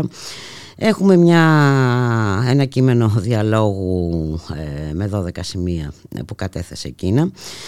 Από την πλευρά όμως της Δύσης τα μηνύματα είναι, εξακολουθούν να είναι για στήριξη προς την Ουκρανία, προεξοφλώντας μάλιστα ρωσική ήττα. Για όλα αυτά και τις συνέπειες που έχουν και για μας εδώ στην Ελλάδα θα συζητήσουμε με τον κύριο Κώστα Ήσυχο, πρώην αναπληρωτή Υπουργό Εθνικής Άμυνας. Καλό σας μεσημέρι, κύριε Ήσυχε. Καλό μεσημέρι, κυρία Μιχαλοπούλου, καλό μεσημέρι και στους ακροατές μας και ακροάτριες. Ε, νομίζω ότι είμαστε σε θέση να βγάλουμε πολύ σοβαρά συμπεράσματα σε αυτόν τον ένα χρόνο ε, πολέμου στην Ουκρανία, κύριε Ήσυχε. Νομίζω ένα από αυτά είναι ότι ε, ζούμε ένα ακόμη επεισόδιο του καπιταλισμού της καταστροφής, του λεγόμενου καπιταλισμού της καταστροφής. Ε, δεν βλέπουμε καμιά προσπάθεια από την πλευρά της Δύσης αποκλιμάκωσης, ε, το αντίθετο μάλιστα. Ναι, θα, διαφωνήσω μαζί, θα συμφωνήσω μαζί σας σχετικά με το σχόλιο που κάνατε για τον καπιταλισμό της καταστροφής. Θα συμπλήρωνα και τις παρακμής. Και μια Ευρωπαϊκή Ένωση που βρίσκεται σε βαθύτατη παρακμή θεσμική, αξιακή και πολιτική για τους πολίτες της. Ε, και δεν μιλάω μόνο για την Ευρωπαϊκή Ένωση της διαφθοράς που εμπλέκονται ευρωβουλευτές, σύμβουλοι, λόμπινγκ, ομάδες κτλ. Αλλά μιλάω για μια Ευρωπαϊκή Ένωση που βρίσκεται σε πολύ μεγάλη απόσταση από τις αγωνίες των λαών της Ευρώπης. Και γι' αυτό το λόγο η μετατροπή της Ευρωπαϊκής Ένωσης σε ένα προχωρημένο φυλάκιο των συμφερόντων των ΗΠΑ αποδεικνύεται με τον πιο εμφανή και ανοιχτό τρόπο από την τελευταία συνάντηση του κυρίου Μπάιντεν με εννέα χώρες, ηγέτες των εννέα χωρών των ανατολικών, πρώην ανατολικών χωρών, πρώην σοσιαλιστικών χωρών της Ανατολικής Ευρώπης, όπου ουσιαστικά η εμπλοκή και της Ευρώπης και του ΝΑΤΟ σε αυτόν τον πόλεμο είναι συνεχής και βαθαίνει συνεχώς.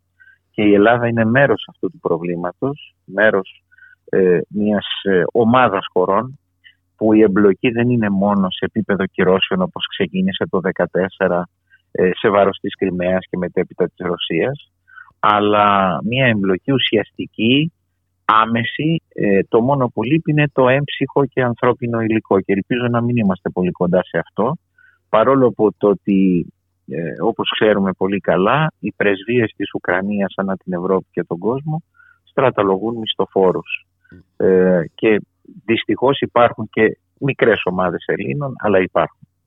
Όλα αυτά συνθέτουν ένα πάζελ εξαιρετικό επικίνδυνο για την ανθρωπότητα. Θα πήγαινα και λίγο πιο πίσω κλείνοντας το πρώτο σχόλιο και στο ερώτημά σας, ότι είναι μια συνέχεια της καταστροφής της Ιουγκοσλαβίας από τον ΝΑΤΟ αυτός ο πόλεμος. Μπορεί σε ουκρανικό έδαφος να ξεκίνησε από το δύο χιλιάδες δεκατέσσερα από το πραξικόπημα Μαϊντάν και την επιχειρούμενη γενοκτονία των ρωσόφωνων και ρώσικων πληθυσμών της Ανατολικής Ουκρανίας. Αλλά μην ξεχνάμε ότι η εμπλοκή του ΝΑΤΟ, όπου έχει υπήρξει ανάμεση ουσιαστική και άμεση, είτε μιλάμε για τη Λιβύη, είτε μιλάμε για το Ιράκ, είτε μιλάμε για την Ιουγκοσλαβία και σήμερα για την Ουκρανία, τα αποτελέσματα συνεχίζουν να βαραίνουν όχι μόνο στους ίδιους τους λαούς, αλλά και σε όλους τους διεθνικούς λαούς ευρύτερα. Μάλιστα. Θέλω να, να μείνουμε λίγο στην Ευρώπη, κύριε Ήσυχε, γιατί βλέπουμε ότι προχωράει ανεξαρτήτως αυτή η πολιτική εξακολουθεί να υφίσταται, ανεξαρτήτως των ερειπίων που προκαλεί. Ε, να μιλήσουμε για τις οικονομικές επιπτώσεις σε βάρος των λαών βέβαια της Ευρώπης. Οι οικονομικές επιπτώσεις είναι βαρύτατες και διαχρονικές και βαθαίνουν όλο και περισσότερο και δεν μιλάμε μόνο για μια φτώχεια στις ευρωπαϊκές κοινωνίες. Μιλάμε για πολυδιάστατη φτώχεια. Ενεργειακή, αγοραστική, διατροφική. Ε, το κόστος ζωής, η καθημερινότητα γίνεται ένας τεράστιος αγώνας για τη μέση λαϊκή οικογένεια, φτωχές οικογένειες και ακόμα και τα μεσαία στρώματα της Ευρώπης. Αυτό θα βλέπουμε και έναν απίστευτο πλουτισμό ε, σε όλες τις αμυντικές βιομηχανίες, πολεμικές βιομηχανίες της Ευρώπης. Είναι τα δύο άκρα.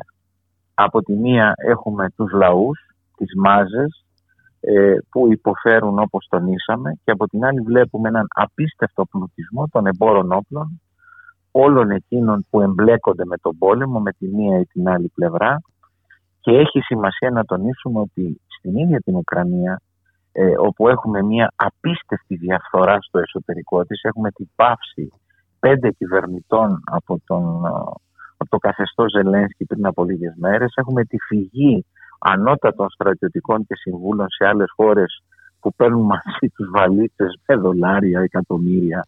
Αυτά δεν τα λέω εγώ, τα λένε οι ίδιοι οι Ουκρανοί και οι εισαγγελείς της χώρας που έχουν επιληφθεί επί αυτών των θεμάτων.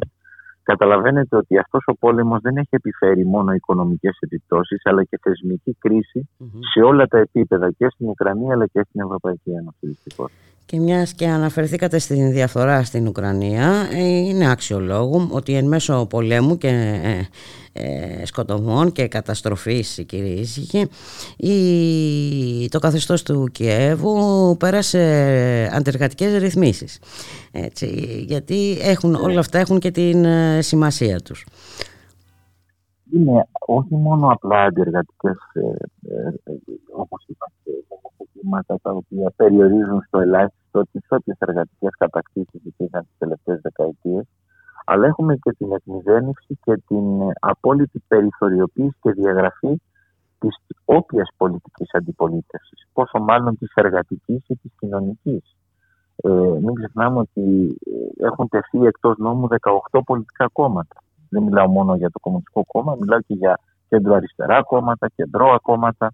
Έχουμε μία θέσπιση και μία θεσμοθέτηση ενός ε, νεοναζιστικού, και καταλαβαίνω ότι είναι μια, βα, μια βαριά ορολογία αυτή που χρησιμοποιώ, αλλά έχουμε μία απίστευτη συντηρητικοποίηση και εθνικιστική αντίληψη που προωθείται από τα πάνω. Έχουμε την θεσμοθέτηση ηρώων όπως του κυρίου Παντέρα, του Στέπαν Παντέρα, που υπήρξε ο κορυφαίος συνεργάτης της Βέρμαχτ και των Ναζί κατακτητών στην Ουκρανία και που συνεργάστηκαν τότε ε, με το χιτλερικό καθεστώς. Και αυτοί οι άνθρωποι υμνούνται σήμερα στην Ουκρανία ως ήρωες.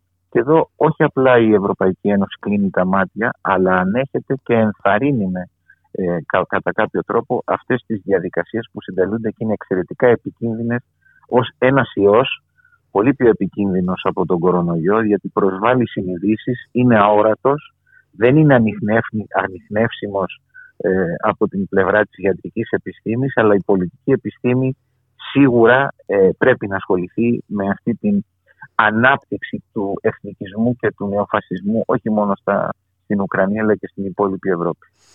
Ε, και βέβαια όλα αυτά συνδέονται και με την ε, γνωστή θεωρία των δύο άκρων που έχει υιοθετηθεί από την Ευρωπαϊκή Ένωση.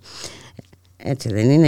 Έτσι, έτσι, έτσι είναι, όπως το λέτε, διότι αυτή η, η ερμηνεία, η διαστρέβλωση της ιστορίας, ε, όπου από τη μία έχουμε ε, την τεράστια συμβουλή του Κόκκινου Στρατού κατά τη διάρκεια του Δευτέρου Παγκοσμίου Πολέμου, με τις όποιες συμφωνίες ή διαφωνίες μπορεί να έχει κανείς ιδεολογικά με την τότε Σοβιετική Ένωση, κανένας δεν μπορεί να αρνηθεί για τα τριάντα εκατομμύρια νεκρούς Σοβιετικούς, που είναι η χώρα που υπέφερε τα μέγιστα για να απελευθερώσει την Ευρώπη από τον χιτλερισμό, που σήμερα η Ευρωπαϊκή Ένωση ε, κατατάσσει ε, δύο εντελώς αντίθετα μορφώματα και ιδεολογικές πτυχές και πλευρές πολιτικές ε, σε ένα καλάθι, προσπαθώντας με ένα shaker ε, να ε, επιφέρει στις συνειδήσεις των λαών το σβήσιμο της ιστορίας και της διαστρέβλωσης.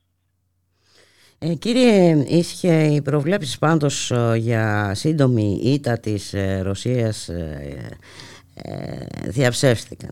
Ε, δεν ξέρω τι περίμεναν, πού βασίζονταν. Βλέπουμε όμως ότι ε, αυτή η σύραξη κλιμακώνεται ε, συνεχώς. Και βέβαια είναι ανησυχητική και η αποχώρηση, η απόσυρση, έστω προσωρινή, της Ρωσίας από τη Συμφωνία για τα Πυρηνικά.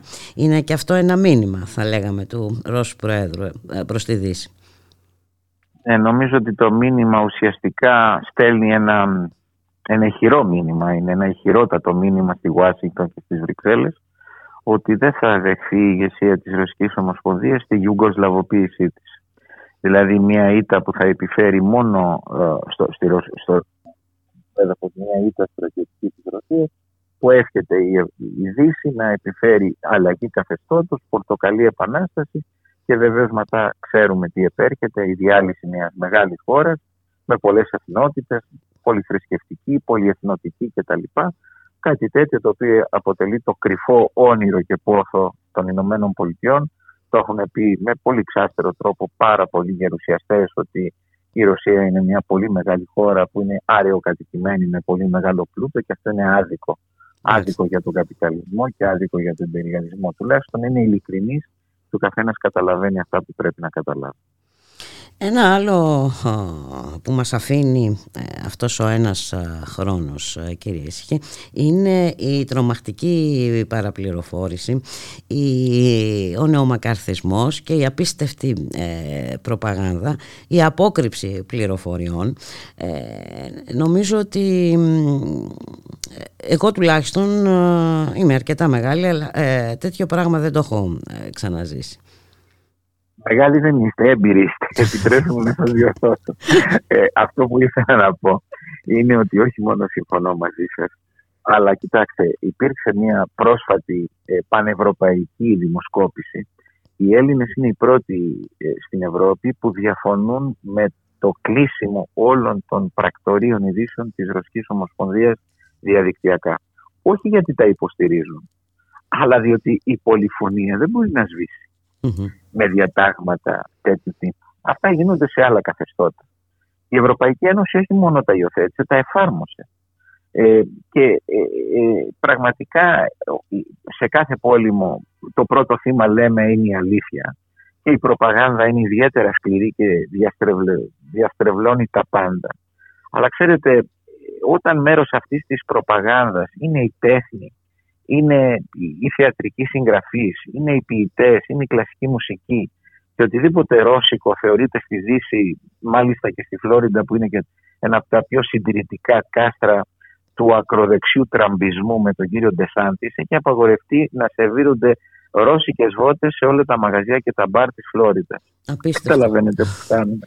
Είναι, Εντάξει, είναι φτάνουμε απόλυτη, και στα όρια της γελιότητας. Παραλογισμός. παραλογισμός, αλλά και, είναι, και απίστευτη γελιότητα.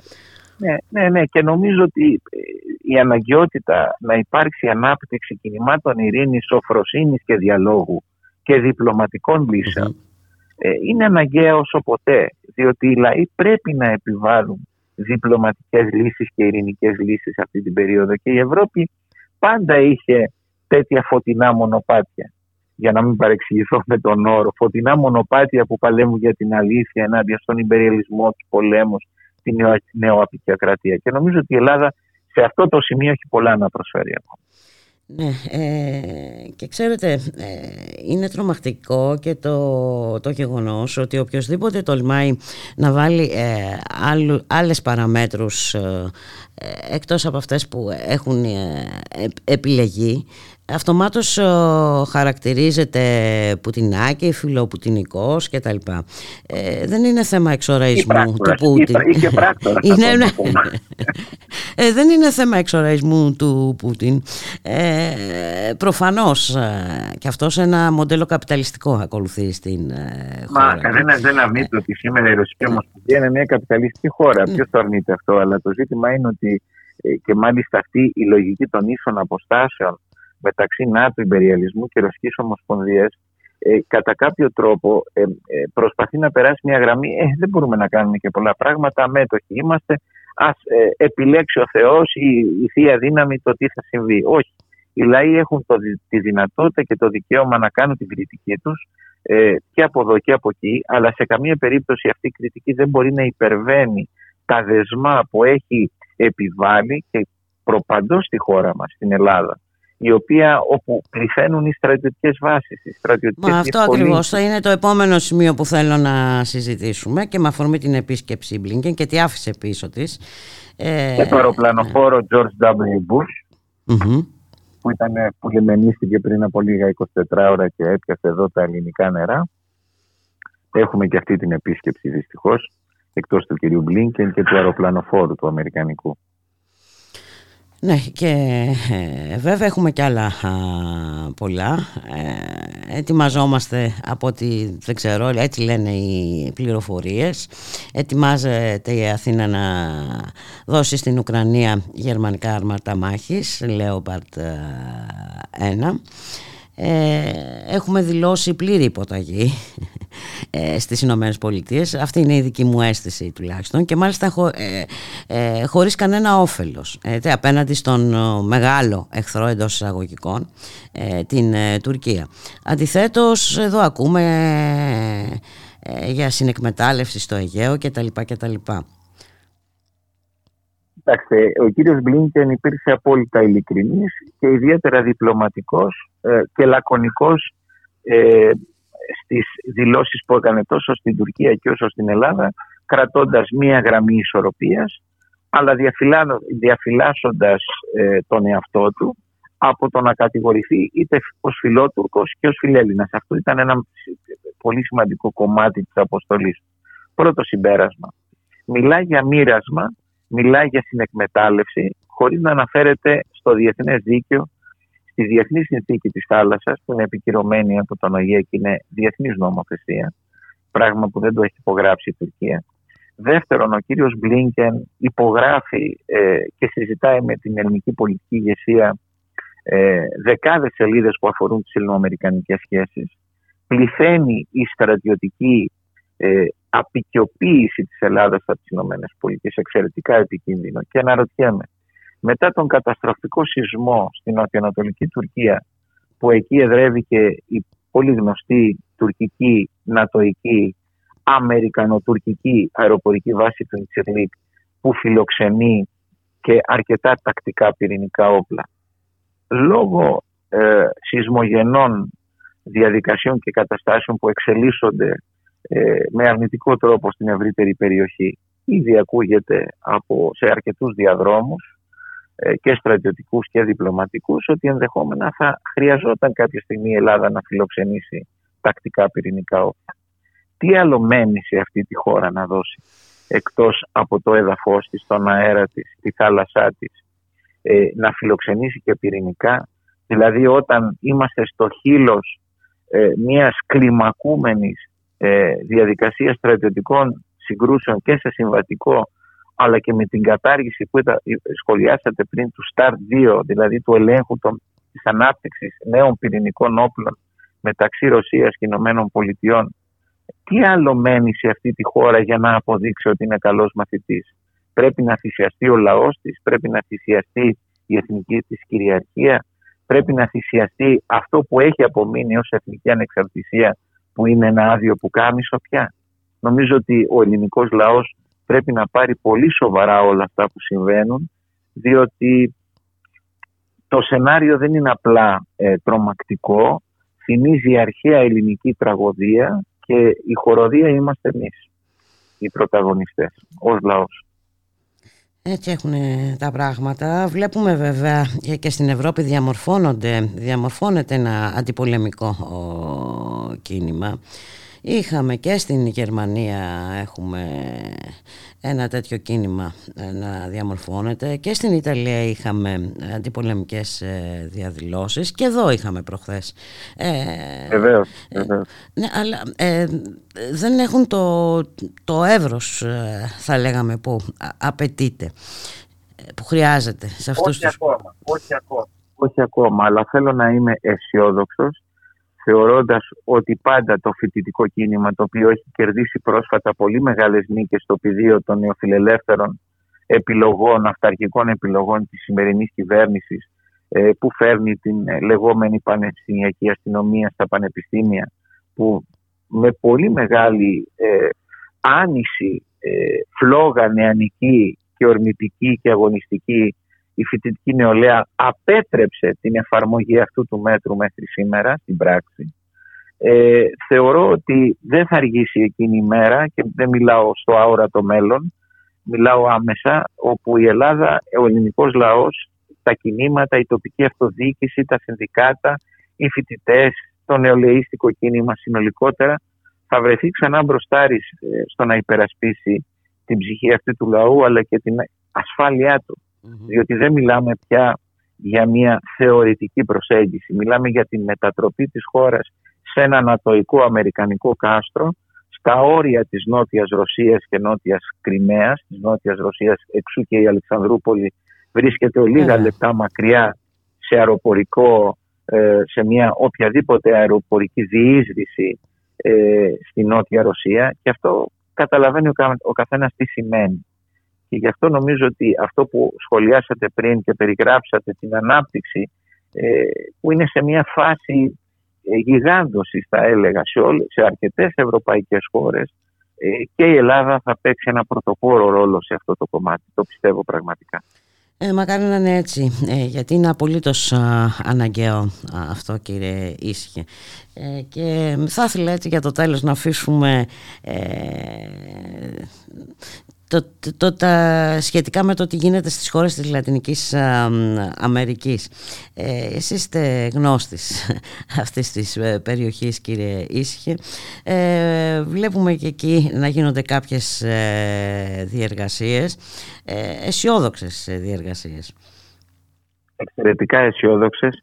Θα πω μόνο το τελευταίο που έχει σχέση με το προηγούμενο θέμα και τη Λατινική Αμερική. Ο πρόεδρος Λούλα ρωτήθηκε ε, επισταμμένα και με ε, πιεστικό τρόπο από τον κύριο Μπάιντεν με ποιο τρόπο η Βραζιλία θα συμμετάσχει στην ενίσχυση της Ουκρανίας και της δημοκρατίας όπως αυτό την ε, φαντάζεται, ναι, και καλά, τι θα μπορέσει να δώσει η Βραζιλία σε αυτό τον πόλεμο. Και απάντησε πολύ ουσιαστικά ο πρόεδρος Λούλα ότι τον μόνο πόλεμο που μπορεί να κηρύξει η σημερινή κυβέρνηση της Βρα... Βραζιλίας είναι τον πόλεμο εναντίον της φτώχειας και της μιζέρειας του λαού της. Επομένως νομίζω ότι αυτές οι απαντήσεις δεν είναι μόνο για τους λαούς της Βραζιλίας, για το λαό της Βραζιλίας, αλλά mm. κατά κάποιο τρόπο εσαρκώνουν όλους τους λαούς του πλανήτη. Αυτά που συμβαίνουν σήμερα στη Λατινική Αμερική, που δεν είναι απλά μια πηξίδα προς τα αριστερά, αλλά είναι μια έντονη κινητικότητα που αναγάγεται από την δεκαετία του εξήντα, του εβδομήντα, με το τότε φωτεινό καντιλάκι της Κούβας που έγινε μια φλόγα και επεκτάθηκε στον Αμαζόνιο, στο Μεξικό, στην Κολομβία, στη Χιλή, στον Ισημερινό, στην, σε πάρα πάρα πολλές χώρες και συνεχίζει να επεκτείνεται. Έχουμε την πρόσφατη ανακοίνωση αυτών των προέδρων των χωρών, δηλαδή του κυρίου Λούλα, του Άρσε της Βολιβίας, του Γκουστάβο Πέτρο της Κολομβίας, του Μαδούρο, του Λόπες Ομπραντόρ στο Μεξικό, του Ντίας Κανέλ στην Κούβα και πάει λέγοντας, και του Μπότ της Χιλής, αλλά και του Φερνάντες στην Αργεντινή, να προχωρήσουν σε μια πολιτική ενοποίηση της Υπήρου. Αυτό βέβαια το ονομάσανε ΣΕΛΑΚ πριν από δεκαπέντε χρόνια. Αναζωογονείται αυτή η προσπάθεια και η διαδικασία, mm-hmm. όπως και η οικονομική συνεργασία των χωρών αυτών. Αλλά οι τρεις γίγαντες της Λατινικής Αμερικής, δηλαδή Μεξικό, Βραζιλία, Αργεντινή, που βρίσκονται περίπου στην ίδια φαρέτρα, προσπαθώντας να δώσουν ε, μια νέα αναζωογόνηση των κινημάτων εθνικής ανεξαρτησίας, ισοτιμίας, ισονομίας στις πατρίδες τους και στις κοινωνίες τους, είναι εξαιρετικά φωτεινά και ελπιδοφόρα μονοπάτια που η νέα Ήπειρος της Λατινικής Αμερικής και της Καραϊβικής δίνει το δρόμο στην γυραιά Ήπειρο της Ευρώπης, που παραμένει δέσμια να γερνάει στα πλαίσια ενός άρρωστου ε, και ε, καταθλιπτικού καπιταλισμού και νεοαπικιοκρατίας που δεν μπορεί να μεταρρυθμιστεί και μόνο να ανατραπεί, όπως γίνεται και γίνεται αυτή η προσπάθεια έντονα στη Λατινική Αμερική. Μακάρι να διδαχθούμε όμως εμείς στην Ευρώπη, χωρίς να κάνουμε copy-paste, αλλά για να δούμε και τις δικές μας δυνατότητες και τις δικές μας ελπιδοφόρες διαδικασίες ανάτασης, από αυτή την Ήπειρο να μάθουμε αρκετά πράγματα. Είναι απολύτως απαραίτητη αυτή η διαδικασία, θα έλεγα, κύριε Ήσυχε, γιατί χωρίς υπερβολές είμαστε στο, στο παραπέντε μιας τρομερής καταστροφής. Αυτή είναι η εκτίμηση μου τουλάχιστον, και να σας ευχαριστήσω πάρα πάρα πολύ για τη συνομιλία. Εύχομαι μια μέρα να έρθετε και στο στούντιο, γιατί σίγουρα κάποια σημεία έχουμε αφήσει απ' έξω που θα ήθελα να τα συζητήσουμε κάποια στιγμή. Βεβαίως, βεβαίως, με τα χαράς να βρεθώ φιλοξενούμενο στο στούντιο και στην εκπομπή σας, και να ξέρετε ότι οι δικές σας οι φωνές Όχι, αμονο, όχι απλά βοηθάνε, αλλά στηρίζουν μια τεράστια βεντάλια ε, πληροφόρησης αντικειμενικής, ουσιαστικής και ερευνητικής δημοσιογραφίας. Το τονίζω αυτό, ερευνητικής δημοσιογραφίας, που τόσο λείπει από τα κυρίαρχα μέσα ενημέρωσης. Έχουμε την δημοσιογραφία Ευτυχώς. της παπαγαλίας και τη δημοσιογραφία της έρευνας. Και εσείς εκπροσωπείτε το δεύτερο. Κάνουμε ό,τι μπορούμε. Να είσαστε καλά. Σας ευχαριστώ πάρα γεια πολύ. Γεια σας. Καλή γεια σας. συνέχεια. Γεια, γεια χαρά. Γεια. Γεια σας. Γεια σας.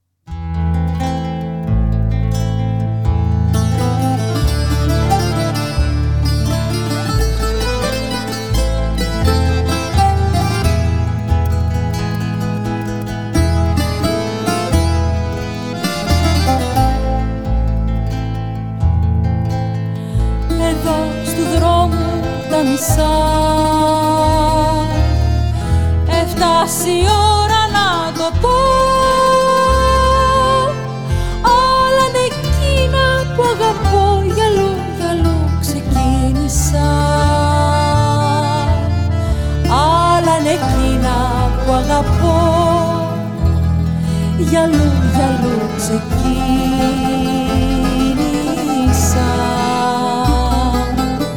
Στα αληθινά, στα ψεύτικα, το λέω και το ομολογώ, σαν να μουν άλλος κι όχι εγώ, μες στη ζωή πορεύτηκα, σαν να μουν άλλος κι όχι εγώ, μες στη ζωή πορεύτηκα.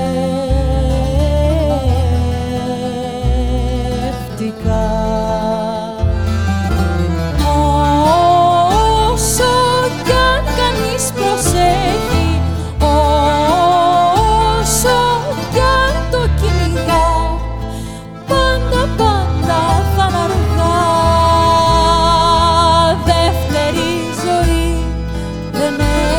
κι αν το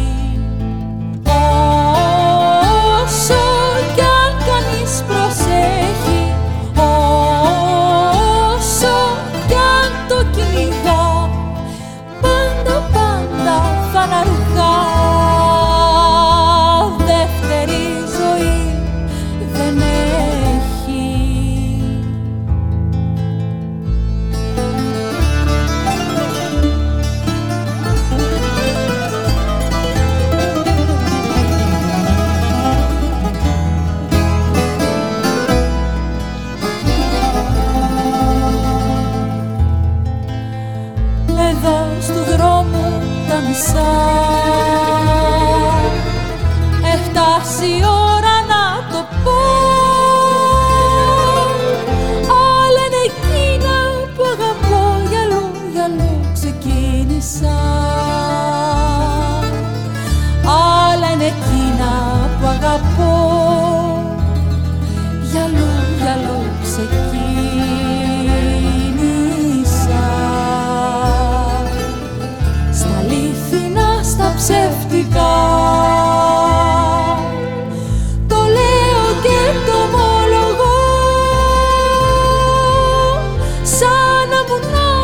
κι όχι εγώ μες στη ζωή πορεύτηκα, σαν να μουν άλλος κι όχι εγώ μες στη ζωή πορεύτηκα.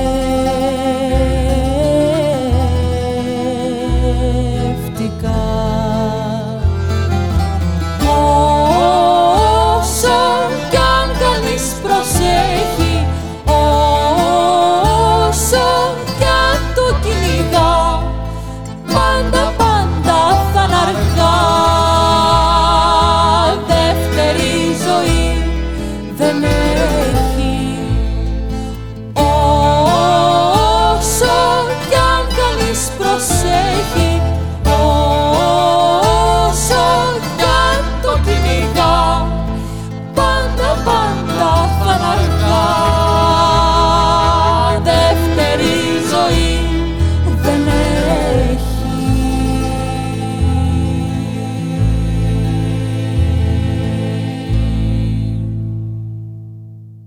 Ραδιομέρα.gr, δύο και είκοσι τρία πρώτα λεπτά, στον ήχο Γιώργος Νομικός, στην παραγωγή Γιάννα Αθανασίου, Γιώργης Χρήστου, στο μικρόφωνο η Μπούλικα Μιχαλοπούλου. Πάμε να καλωσορίσουμε τον Έρικ Έντμαν, υπεύθυνο κεντρικού γραφείου Βρυξελών του ντι άι ι εμ είκοσι πέντε. Γεια σου Έρικ, καλό σου μεσημέρι.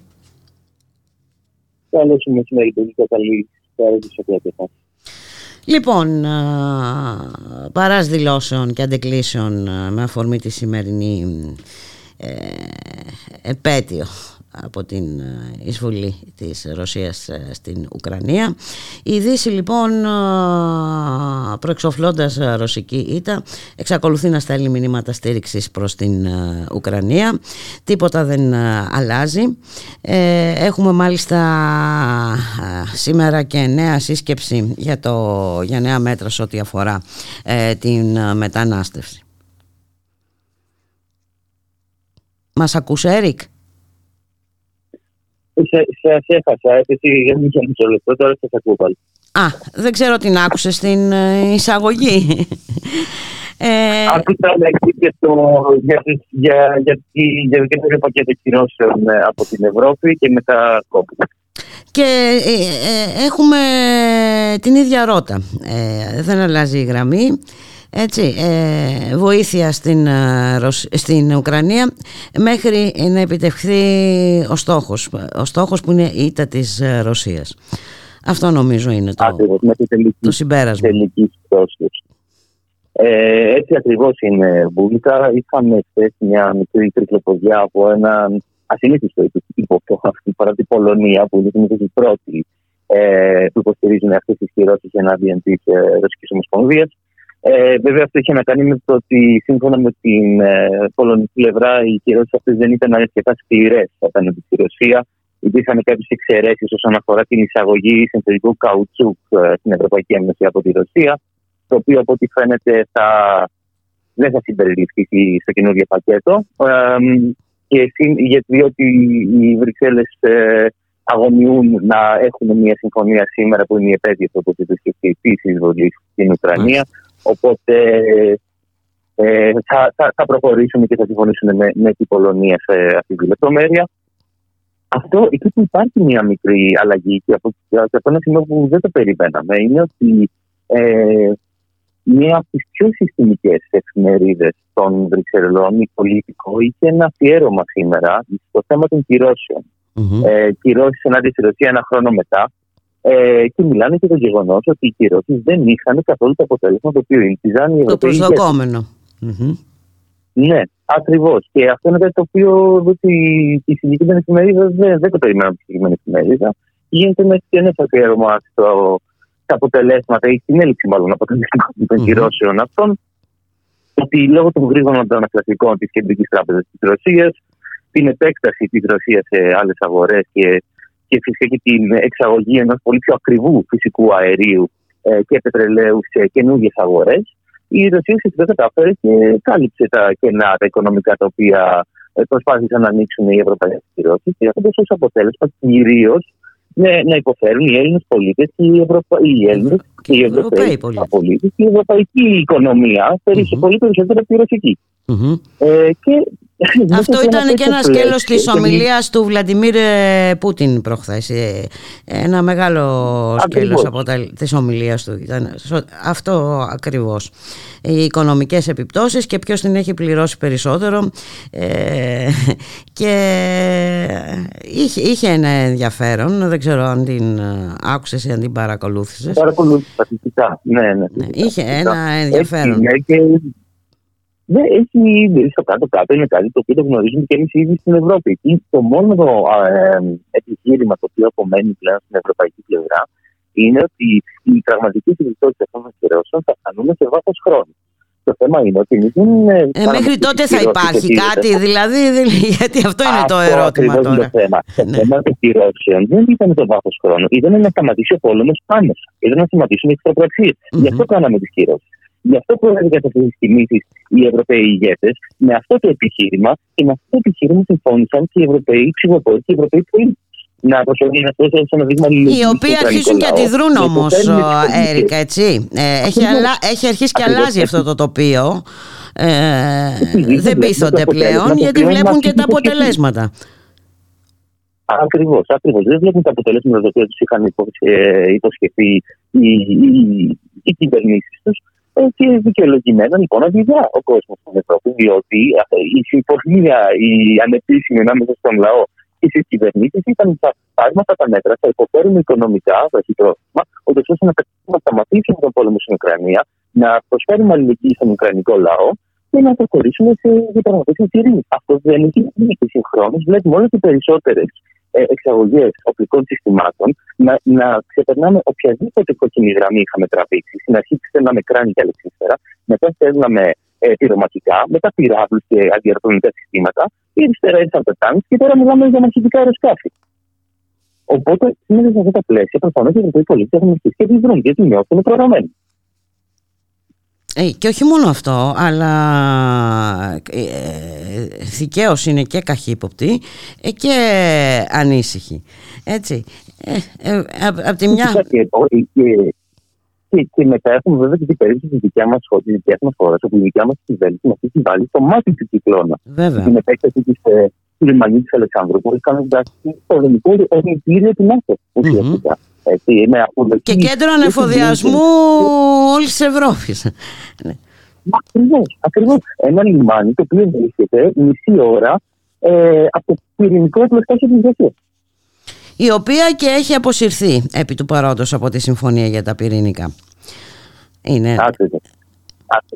Και αυτή είναι η κατάσταση λοιπόν ένα χρόνο μετά την εισβολή της Ρωσίας στην Ουκρανία. Και έχει ενδιαφέρον και ότι... Και... Ναι, όχι, Συ... συνέχει, συγγνώμη, σε διακόψα. Κάτι ήθελες να πεις. Πες το. Όχι, πειράζει, πειράζει. Παρακαλώ. Όχι, λέω ότι βλέπουμε να υπάρχουν κινήματα και στη Γερμανία και στην Ιταλία, έτσι, και αυξάνεται το ποσοστό των Ευρωπαίων πολιτών που είναι ε, αντίθετο με την παροχή όπλων στην Ουκρανία. Ακριβώς, ακριβώς, και αξίζει να πούμε ότι είχαμε τη χαρά να έχουμε μαζί μας τις τελευταίες δύο μέρες Ε, την ε, Αμινέκα Σκαμπάβε, η οποία είναι Κούρδισσα ε, βουλευτή, πρώην βουλευτή στη Σουηδία. Ήτανε μια, ήταν η βουλευτής η οποία έριξε την τελευταία σουηδική κυβέρνηση, η οποία σοσιαλδημοκρατική, όντως σοσιαλδημοκρατική, ε, προέβη παρόλα αυτά στην προσχώρηση της χώρας στο ΝΑΤΟ.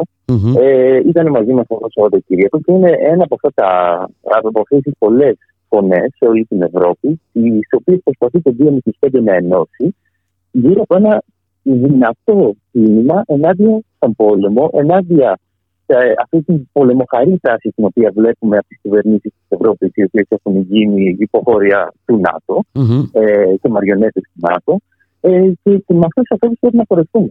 Ε, μόνο εκεί υπάρχει μια ελπίδα, όπως λες και εσύ, υπάρχουν κάποια κινήματα τα οποία έχουν αρχίσει και δημιουργούνται, υπάρχει ένα αντιπολεμικό ρεύμα, το οποίο έχουμε εμείς υποχρέωση να προσπαθήσουμε να ενώσουμε mm-hmm. ε, και να, και να το γιγα... Ελλάδα, και για να γιγαντωθεί να αυτό το ρεύμα. Ναι, ναι, ναι.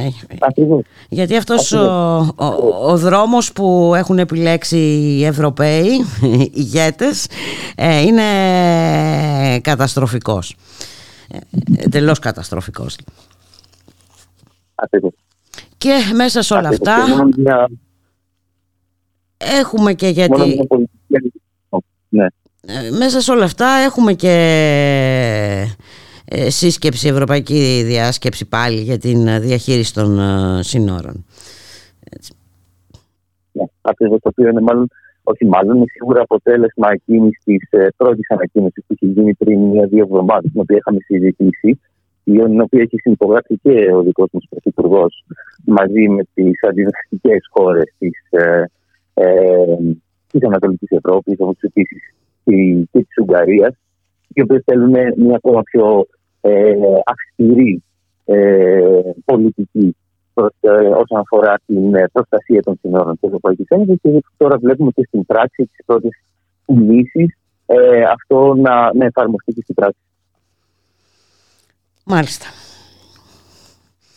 Τι να πούμε, από το κακό στο χειρότερο, Έρικ.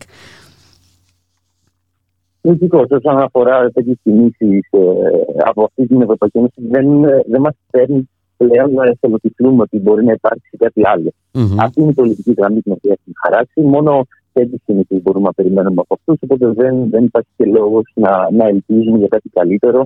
Κάτι καλύτερο μπορεί μόνο να δημιουργηθεί μέσα από, από ένα αντικυβερνητικό, ένα αντισυστημικό ε, κίνημα, το οποίο θα προσπαθήσει να, να, ε, ε,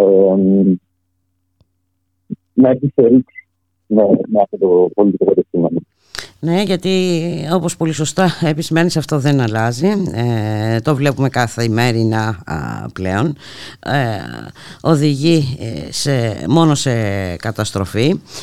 Ε, βλέπουμε, αν δούμε, ρίξουμε και μια ματιά τι συμβαίνει και στον υπόλοιπο κόσμο, τι συμβαίνει ας πούμε στη Λατινική ε, Αμερική, ε, τι, τις, ε, τι συμβαίνει στην Ασία, ποιες κινήσεις ε, γίνονται. Ε, νομίζω ότι ε, μπορούμε ε, κάτι να ε, διδαχθούμε. Ακριβώς, είχαμε και ένα, για να μιλάμε και τα θετικά, είχαμε μια πρώτη επίσημη ανακοίνωση της Υπουργείου Εξωτερικών της Κίνας ε, όσον αφορά τον πόλεμο της, στην Ουκρανία, η, το, η οποία ανακοίνωση μιλάει ξεκάθαρα για την ανάγκη ε, εκκυρίας και διαπραγματευτικών διαπραγματεύσεων. Είναι η πρώτη φορά που μια χώρα σαν την Κίνα, που είναι το γέθος και την πολιτική της Κίνας, παίρνει μια ξεκάθαρη θέση απέναντι σε αυτή την πολεμοχαρή τάξη την οποία χτυπάρει το ΝΑΤΟ και ξεκαθαρίζει ότι η προτεραιότητα θα είναι η Συρία και οι ειρηνευτικές διαδικασίες. Το οποίο είναι θετικό, σημαίνει ότι ίσως η Κίνα να αρχίσει να παίρνει ένα πιο ενεργό ρόλο για να επιτευχθεί. Έρικ, να σε ευχαριστήσω πάρα πολύ. Δεν ήταν και τόσο καλή η τηλεφωνική σύνδεση. Όταν θα έρθεις όμως στην Αθήνα, θα έρθεις από εδώ και θα τα λέμε καλύτερα και πιο καθαρά. Θα ματώσει η κοσμοτένα. Να είσαι καλά, σε ευχαριστώ πάρα πολύ. Καλή συνέχεια. Καλή συνέχεια, ευχαριστώ.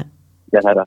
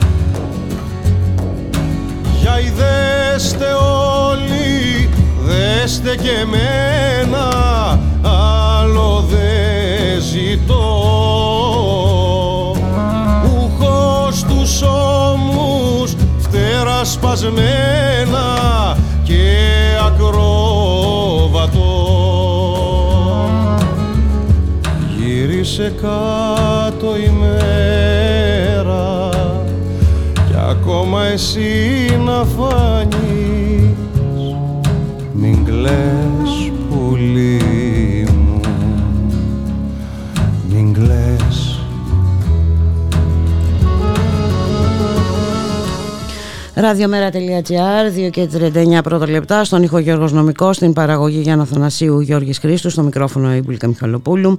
Δεύτερη μέρα για την Ευρωπαϊκή Διάσκεψη για τη Διαχείριση των ε, Συνόρων ε, στην Αθήνα. Χθες ο κύριος Μηταράκης, ο Υπουργός Μετανάστευσης και Ασύλου, υποστήριξε ότι είναι αναγκαίο ένα νέο σύμφωνο για τη μετανάστευση ε, που θα περιορίζει τις παράτυπες, όπως είπα, φίξεις στην Ευρωπαϊκή Ένωση. Την ίδια ώρα στην Ιταλία το Κοινοβούλιο ενέκρινε νόμο που επιβάλλει αυστηρούς περιορισμούς στα διασωστικά πλοία. Να καλωσορίσουμε τον συνάδελφο Αργύρη Παναγόπουλο. Αργύρη, καλώς μεσημέρι. Καλό μεσημέρι σε όλες και όλους. Τρόμος, ε. Έχουμε και με το καλημέρα απαγόρευση και πρόστιμο στους γιατρούς χωρίς σύνορα. Ναι, είναι τα, τα επακόλουθα, ε, όχι μόνο... Το πρόστιμο, εντάξει, το πρόστιμο είναι δέκα χιλιάδες ευρώ. Τώρα για, για τους γιατρούς, για όλες αυτές τις ΜΚΟ, δέκα χιλιάδες ευρώ είναι δέκα χιλιάδες ευρώ. Αλλά κυρίως ότι μπλοκάρουν για είκοσι μέρες ε, το σκάφος στην Αγκώνα. Που αυτό είναι πολύ σημαντικό, γιατί θα μπορούσε είκοσι μέρες, τρεις εβδομάδες δηλαδή, το σκάφος να κάνει διασώσεις στη, στη Μεσόγειο. Είναι αυτό η προειδοποίηση, είναι το δείγμα του τι ακριβώς θέλει να κάνει η Μελώνη. Ε, το πρώτο νομοσχέδιο που κατέθεσε στην αρχή του χρόνου, στη, στις δύο Ιανουαρίου, Ε, συγκεκριμένα ήταν ένα διάταγμα το οποίο ουσιαστικά βάζει μεγάλο φρένο στις διασώσεις στη, στη Μεσόγειο. Mm-hmm. Και αυτό δεν τα, δεν τα λένε αυτοί που κάνουν αντιπολίτευση, γιατί η αντιπολίτευση πλέον στη Μελώνη κάνουν μόνο οι ΜΚΟ ε, και τα διάφορα κινήματα, γιατί στο πολιτικό επίπεδο η αντιπολίτευση είναι κάτι σπάνιο, ένα σπάνιο πλέον φαινόμενο στην Ιταλία. Ήρθε ο ύπατος αρμοστής του ΟΗΕ για τα ανθρώπινα δικαιώματα, ο Τούρκ, να λέει, να καταφέρεται κατά του... του νέου νόμου της Μελώνη. Ήρθε το Ευρωπαϊκό Συμβούλιο, μάλιστα είχε ζητήσει την απόσυρση ολόκληρων άρθρων, δηλαδή να, να, να το πάρει πίσω η κυβέρνηση και να κάνει κάποιες μεταρρυθμίσεις σε αυτό το διάταγμα. Και ήρθανε, και εδώ θέλει και, και μεγάλη προσοχή, η Σύνοδος των Ιταλών Επισκόπων, η οποία έβαλε ε, εκατό τοις εκατό κατά του νομοσχεδίου αυτού που τελικά έγινε νόμος ε, από τη Μελώνη. Ε, τώρα τι γίνεται αυτή τη στιγμή πάντως? Αυτή τη στιγμή έχουμε μια μεγάλη αύξηση των αφήξεων, και αυτό εδώ η Μελώνη πληρώνει την κλιματική αλλαγή, θα το, το λέω έτσι ε, με, με, με ένα, πώς να το πούμε έτσι, για να διακομωδούσουμε λίγο την κατάσταση. Γιατί έχει καλοκαιρία αυτή τη στιγμή στη Μεσόγειο και μπορούν και περνάνε περισσότερες βάρκες. Θα περί αυτού πρόκειται, έτσι. Ε, έχουμε δηλαδή μια, σε σχέση με το... με την ίδια περίοδο, από τις αρχές του έτους μέχρι τώρα, σε σχέση με, με πέρσι, σχεδόν τετραπλάσιο αριθμό αφήξεων. Ε, δηλαδή έχουν έρθει τώρα πάνω από δώδεκα χιλιάδες. Τι, το προηγούμενο διάστημα πέρσι ήταν γύρω στις τέσσερις χιλιάδες με τέσσερις χιλιάδες πεντακόσια. Δηλαδή έχουμε μια αύξηση ε, και μάλιστα αυτές οι αφήξεις, το σαράντα επτά τοις εκατό περίπου, είναι την τελευταία εβδομάδα.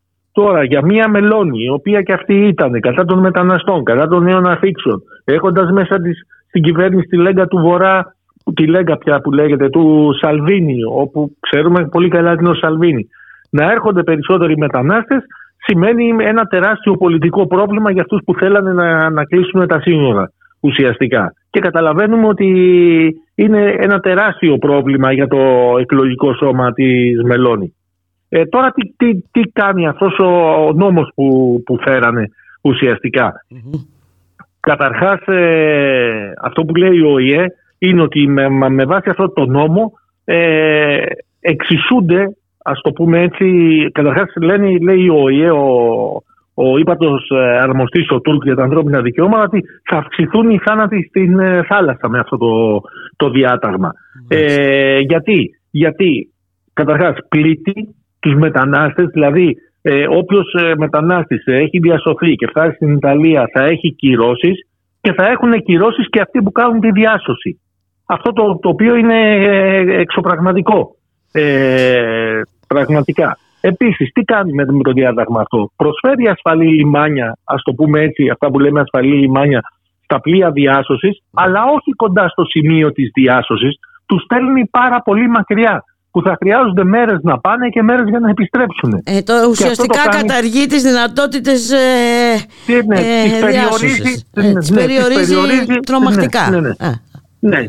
Ένα άλλο, ένα άλλο πράγμα πάλι που κάνει, το οποίο αυτό πάμε στο απάνθρωπο της υπόθεσης, ότι όταν ένα πλοίο κάνει μία διάσωση, με το που θα κάνει τη διάσωση, θα σηκωθεί να φύγει, να πάει σε αυτό το απομακρυσμένο λιμάνι που θα τους υποδείξουν οι Ιταλικές αρχές. Και δεν θα συνεχίζει να διασώζει ανθρώπους στη θάλασσα, σταματάει εκεί. Ε, που σημαίνει, ε, γιατί άλλες φορές τα πλοία σώζανε μία βάρκα, μετά σώζανε μία δεύτερη, μία τρίτη, μία τέταρτη. Έτσι. Ουσιαστικά αφήνει τους ανθρώπους, γι' αυτό λέει και η, η ο η ε ότι θα αυξηθούν οι θάνατοι στη θάλασσα, γιατί αφήνει τους υπόλοιπους ανθρώπους, απαγορεύει στα πλοία να συνεχίσουν τις διασώσεις και τους αφήνει έρμεα των καιρικών συνθήκων και των βαρκών, στις καταστάσεις που βρίσκονται οι βάρκες, δηλαδή να πνιγούνε. Περί αυτού πρόκειται. Έτσι. Και παράλληλα, προβλέπει πάρα πολλές απελάσεις στη Λιβύη. Τώρα που, που τη Λιβύη την ίδια, ο ΟΗΕ λέει ότι δεν είναι ασφαλές ε, ε, προορισμός για τους ε, πρόσφυγες και μετανάστες. Παρόλο που η Ιταλία, βέβαια, από την εποχή του Δημοκρατικού Κόμματος στην κυβέρνηση από το Ρέντσι, έχει υπογράψει συμφωνίες κλπ. κλπ. Χρηματοδοτεί αυτή τις συμμορίες της Λιβικής ακτοφυλακής, για να μην επανερχόμαστε στα αίσια αυτά που γίνονται με τη Λιβύη από τη μεριά της, ε, της Ιταλίας κυρίως και της Ευρωπαϊκής Ένωσης. Τι απαντάει η Ιταλία? Εδώ έχουμε από την... Η Ιταλία λέει ότι όλα αυτά είναι ιδεολειψίες του ΟΗΕ. Ιδεολειψίες του ΟΗΕ. Δεν, δεν μιλάμε για μια αντιπολίτευση, μιλάμε για, για τον ίδιο τον ΟΗΕ. Και ότι η Ιταλία δεν, είναι η μόνη χώρα που διασώζει ακόμα στη θάλασσα. Κατάγγειλε μάλιστα ο Γενικός Γραμματέας του Υπουργείου Εσωτερικών της Ιταλίας, που είναι της Λέγκας, ότι εδώ πέρα λέει εμείς μόνο σώζουμε στη θάλασσα, ενώ αντίθετα η Ελλάδα, η, η Μάλτα, η Ισπανία δεν το κάνουν αυτό και είμαστε οι μόνοι. Οπότε μην μας λέτε ε, ό,τι θέλετε, και τελείωσε αυτό το, το θέμα εδώ πέρα. Και έρχεται η Σύνοδος των Ιταλών Επισκόπων και λέει στην, στην κοινή γνώμη της Ιταλίας, προφανώς εναντίον της κυβέρνησης, ότι είναι αυτά που λέτε, οι ΜΚΟ κάνουν καλά τη δουλειά τους και σώζουν ανθρώπους. Δηλαδή η αντιπολίτευση αυτή τη στιγμή, γιατί από τα υπόλοιπα κόμματα της αντιπολίτευσης υπάρχει μια σχετική... Ε, ας το πούμε αφωνία, έτσι, ε, όχι αφωνία, νεκρική σιγή, γιατί μάλιστα. Το Δημοκρατικό Κόμμα ήταν αυτό που είχε υπογράψει όλους αυτούς τις συμφωνίες με τη Λιβύη, ήταν ο Υπουργός Εσωτερικών του Ρέντσι, ο Μινίτη, που είχε υπογράψει όλα αυτά τα έσχη και άνοιξε πραγματικά τις πύλες της κολάσεως για, για πάρα πολλούς ε, πρόσφυγες και μετανάστες, γιατί μετά πάνω σε αυτό το πρόσφορο έδαφος βρήκε ο Σαλβίνη και πάτησε για νέες συμφωνίες ε, με τη Λιβύη. Ε, το κίνημα των Πέντε Αστέρων δεν έχει καμία θέση υπέρ, όχι υπέρ των μεταναστών, να το πούμε έτσι, είναι ανοχής τέλος πάντων των μεθανών. Μην, μην ξεχνάμε ότι παλαιότερα ο Γκρίλο, πριν λίγο ούτε πολύ, είχε πει να μυθίσουμε τις βάρκες κι αυτός. Δεν είχε πει τίποτα καλύτερο από αυτά που έλεγε ο Σαλβίνη. Και καταλαβαίνουμε ότι τα πράγματα είναι πάρα δηλαδή, πολύ... Δηλαδή η μόνη αντιπολίτευση είναι η Εκκλησία. τι, τι γίνεται? Η μόνη, η μόνη αντιπολίτευση δυστυχώς στην Ιταλία... είναι η κοινωνική αντιπολίτευση, θα, θα έλεγα, mm. και δεν είναι μόνο η Εκκλησία. Είναι, είναι το Άρτσι, ένας μεγάλος πολιτιστικός κοινωνικός οργανισμός της αριστεράς. Mm. Είναι το συνδικάτο, το μεγαλύτερο συνδικάτο της χώρας, η τζι τζι ελ. Είναι αυτή η αριστερά η οποία δεν έχει πολιτική έκφραση. Μην ξεχνάμε ότι πριν λίγες μέρες είχαμε δύο σημαντικές περιφερειακές εκλογές στην Ιταλία. Στο Λάτσιο, που είναι η πρωτεύουσα η Ρώμη, που έχει ένα ΑΕΠ όσο της Ελλάδας, και στη Λομβαρδία, που είναι με πρωτεύουσα το Μιλάνο, που έχει ένα μεγαλύτερο ακόμα ΑΕΠ. Λοιπόν, σε αυτές τις δύο εκλογές ε, το εξήντα τοις εκατό του κόσμου δεν πήγε να ψηφίσει. Έτσι, δεν πήγε να ψηφίσει το εξήντα τοις εκατό. Καταλαβαίνουμε λοιπόν ότι πλέον αυτά τα κόμματα τι εκφράζονται, και αυτοί που πάνε να ψηφίσουν προφανώς ψηφίσανε δεξιά, ε, ακροδεξιά, όχι δεξιά, να καταλαβαίνόμαστε, ε, φασιστοειδείς ουσιαστικά περιφερειακές ε, κυβερνήσεις. Και αυτό δείχνει ακριβώς αυτό που έλεγα πριν, ότι δεν υπάρχει πια και πολιτική αντιπολίτευση. Παρ' όλα αυτά υπάρχει μια κοινωνική αντιπολίτευση στην Ιταλία αρκετά ισχυρή, αρκετά αποδιοργανωμένη, κατακαιρματισμένη, γιατί δεν έχει μια πολιτική εκπροσώπηση, γι' αυτό καθιστά πολύ δύσκολη τη, ε, τη, τη, τη, την αποτελεσματικότητά της. Αλλά τουλάχιστον, λέω για ένα παράδειγμα, τώρα αυτές τις μέρες μέχρι την Κυριακή ολοκληρώνονται μια σειρά κινητοποιήσεων που ελπίζουμε να είναι και, ας το πούμε, τις μαζικές, να, να, να έχει αρκετή συμμετοχή του κόσμου εναντίον του πολέμου. Και αυτό δεν είναι λίγο. Σε άλλες χώρες εδώ υπάρχει μια αφωνία και ανυπαρξία αντίδρασης σε αυτόν τον ε, καταστροφικό πόλεμο στην, ε, στην Ουκρανία. Υπάρχει αυτή η αντιπολίτευση, υπάρχει μεγάλη ένταση με το θέμα το μεταναστευτικό, γιατί πάρα πολλές ιταλικές ΜΚΟ ε, ενεργούν στο, στο πεδίο και σώζουν ε, πάρα πολλές ζωές. Υπάρχει μια μεγάλη στήριξη από την Ιταλική κοινωνία, τη δημοκρατική, την προοδευτική, την ανθρώπινη Ιταλική κοινωνία, σε αυτές τις ΜΚΟ με χρηματοδοτήσεις, με πολιτική στήριξη, με εκδηλώσεις ε, συμπαράστασης ε, στα λιμάνια όταν υπάρχουν προβλήματα με την κυβέρνηση και την αστυνομία ε, και υιοθετούνται κατασταλτικά μέτρα κλπ. Υπάρχει αυτό το πράγμα. Μόνο που αυτό, αυτή η Ιταλία δεν μπορεί να εκφραστεί πολιτικά, πολιτικά. στις κάλπες. Ναι, και αυτό, αυτό είναι τεράστιο πρόβλημα. Είναι ένα τεράστιο πρόβλημα.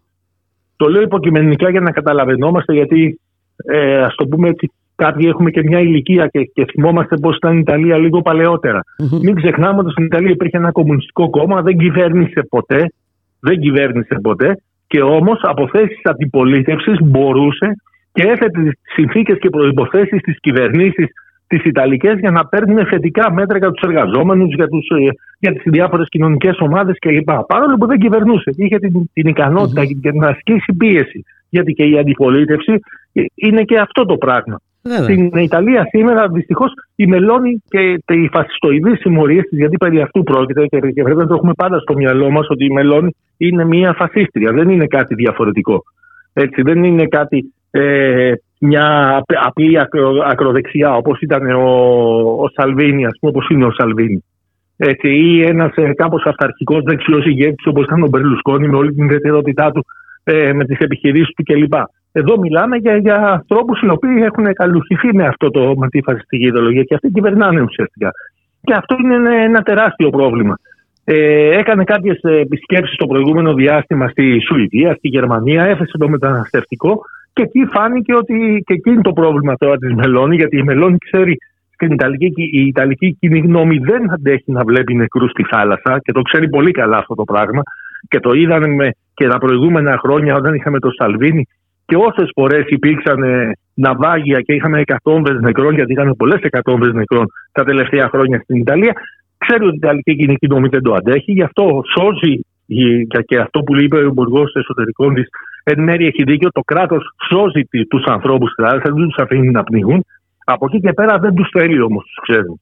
Και προσπαθεί να πείσει τους Ευρωπαίους με τον έναν ή τον άλλον τρόπο, και εδώ είναι οι δυσκολίες και, και εδώ είναι και τα σημερινά που γίνονται στην Αθήνα Βέβαια. για μια νέα συμφωνία για, το, για τη μετανάστευση και το άσυλο, που οι υπόλοιποι Ευρωπαίοι ουσιαστικά δεν τα θέλουν. Στην ε, Στοκχόλμη που είχε πάει πριν από λίγες μέρες η Μελώνη ε, βρήκε ένα τείχος από την ε, Σουηδική κυβέρνηση. Αυτοί είπαν ότι ε, τώρα αυτό το, το, το, το καινούριο σύμφωνο μετά από το, την άνοιξη του είκοσι τέσσερα ε, και, και άμα ήταν και η απάντηση που πήρε. Ναι, και θα δούμε. Ε, υπάρχουν ε, μεγάλες ε, αντιδράσεις ε, σε, σε, σε ορισμένες κυβερνήσεις ε, που είναι σημαντικές της Ευρωπαϊκής Ένωσης. Ε, μάλιστα η, η Αυστρία και η Ολλανδία έχουν μπλοκάρει και την είσοδο της Ρουμανίας και της ε, Βουλγαρίας στη ζώνη ε, του Σέγγεν, ε, γιατί ακριβώς να μην, μην μπαίνουν οι μετανάστες.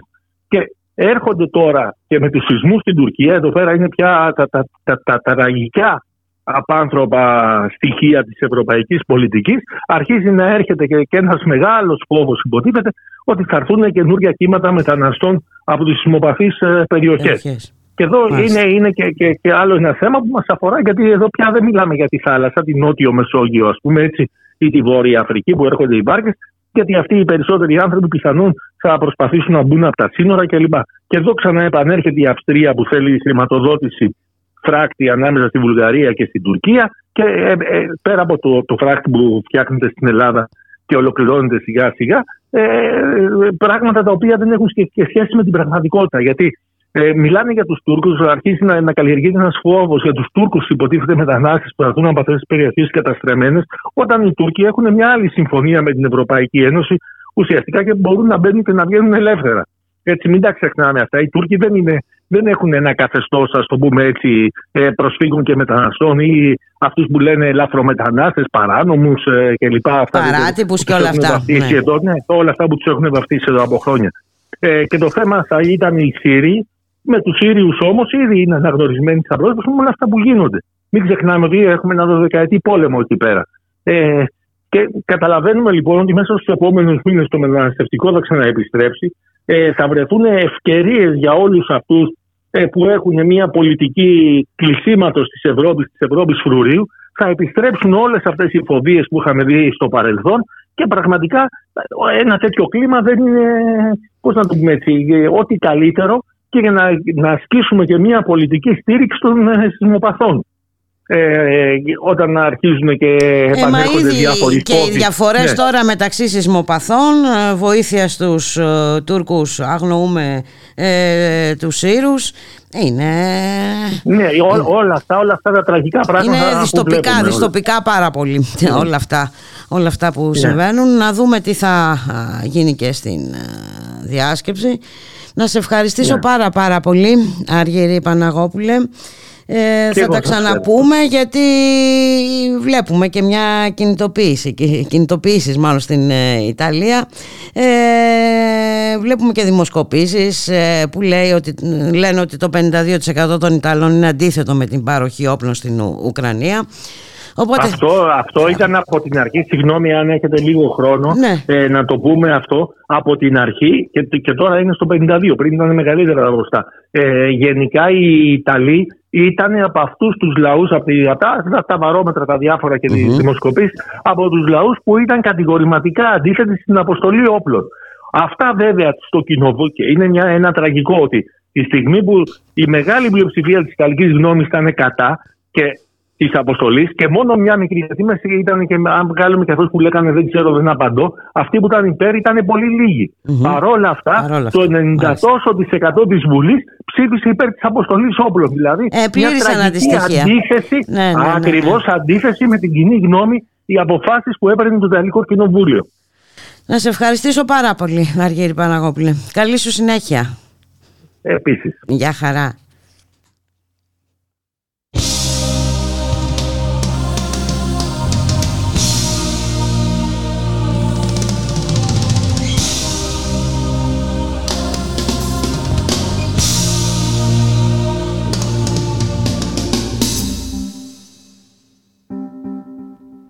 Εσύ μου πες πως μ' αγαπάς, πως είμαι για σένα ο παράδεισος.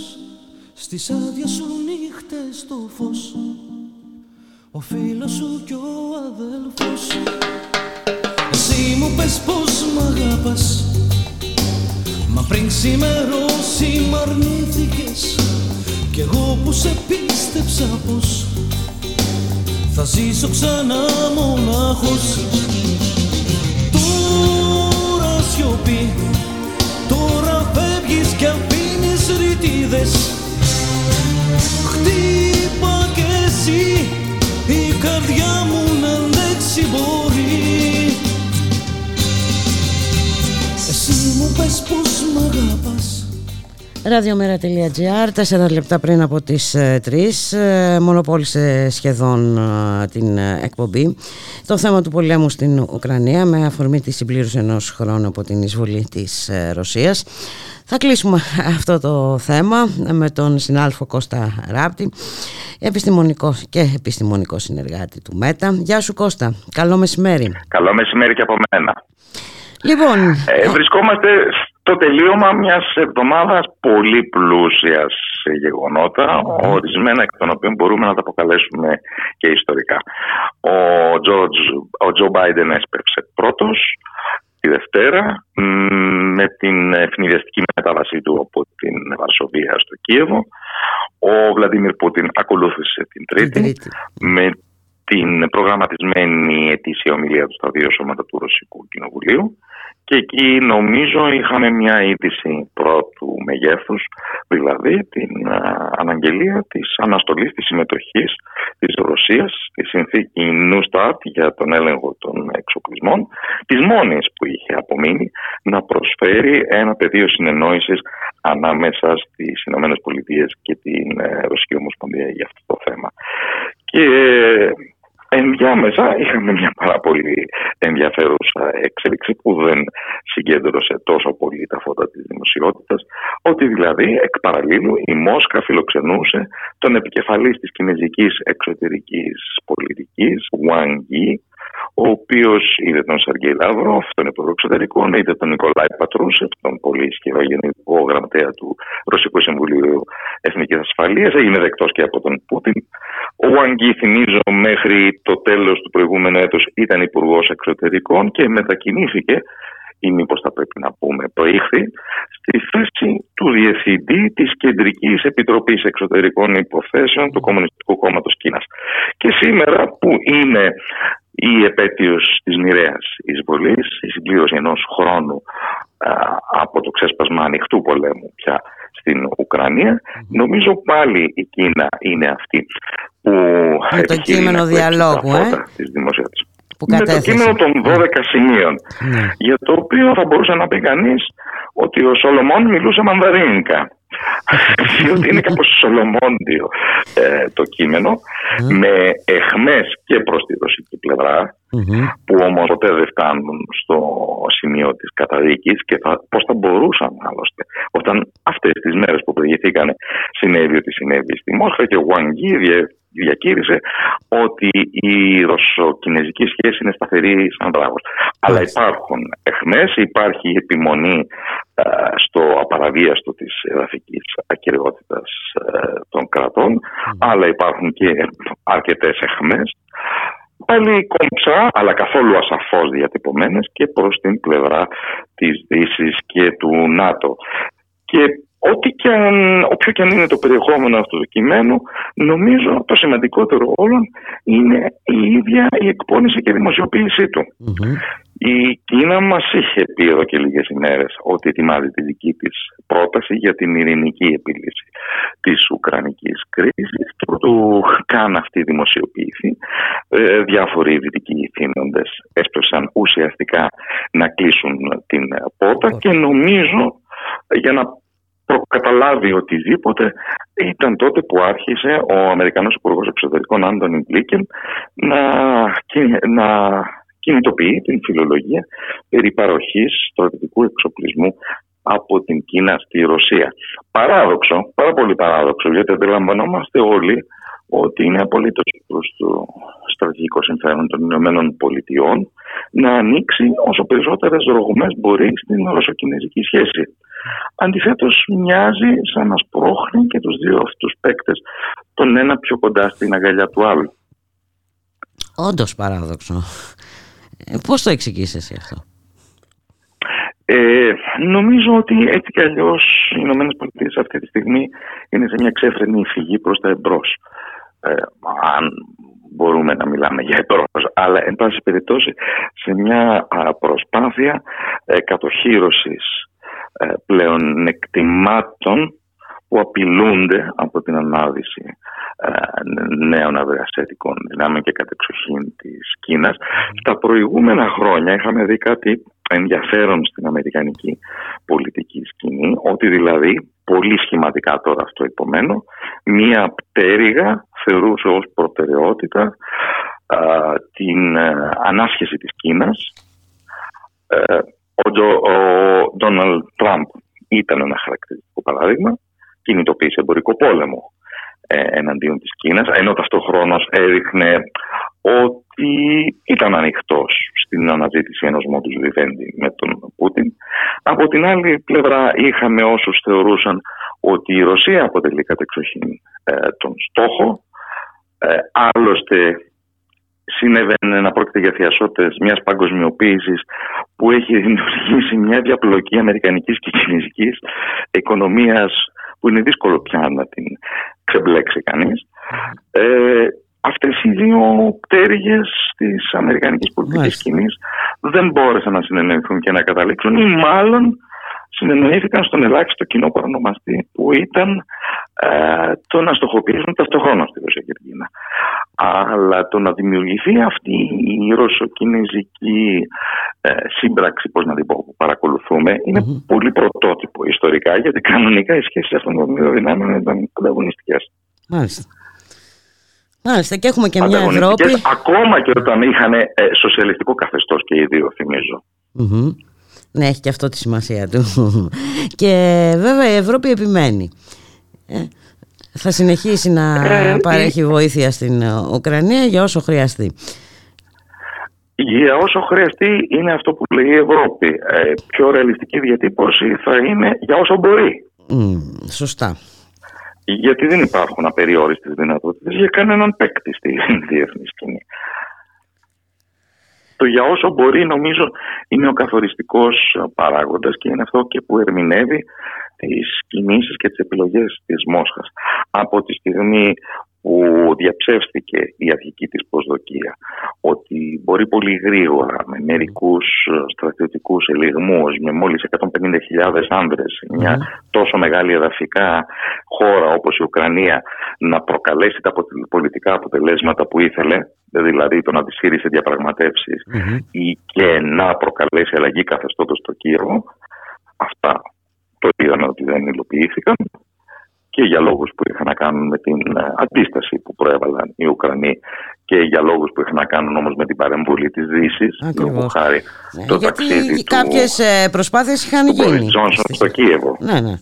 Α, κάποιες προσπάθειες είχαν τη γίνει. Αν θυμόμαστε καλά, έλεγε, στην Κωνσταντινούπολη, ναι. στην Τουρκία. Mm-hmm, mm-hmm. Ε, που δεν τελεσφόρησαν όμως. Το πολιτικό αποτέλεσμα που ήθελε να μοχλέψει με μια μικρή στρατιωτική δύναμη η Ρωσία έμοιαζε τότε να είναι... Ε, σχεδόν υλοποιήσιμο. Αλλά αυτά είναι ήδη πολύ μακρύ. Είναι μακρινά. μακρινά. Εξάλλου και η άλλη πλευρά έχει διαψευστεί, που περίμενε σύντομη ήττα. Έτσι, ότι υπάρχει, και εξασθένιση ε, της Ρωσίας. Μια ωραία διατύπωση, υπάρχει μια ωραία διατύπωση από τον Γάλλο ανθρωπολόγο και ιστορικό Εμμανουέλ Τόντ, ότι και οι δύο πλευρές διαψεύστηκαν. Η Ρωσία διαψεύστηκε κάτω το ότι η Ουκρανία δεν κατέρρευσε στρατιωτικά από τις πρώτες μέρες. Η Δύση όμως διαψεύστηκε σε αυτό που μοιάζει να ήταν το κύριο πλάνο της, δηλαδή να προκαλέσει την οικονομική και ενδεχομένως και πολιτική κατάρρευση της Ρωσίας με τις κυρώσεις. Ο καθένας κάπου που έπεσε έξω, αλλά από το στάδιο που άνοιξε από το καλοκαίρι και μετά, καταλαβαίνουμε ότι η Ρωσία έχει κάνει την επιλογή του μακροχρόνιου πολέμου φθοράς.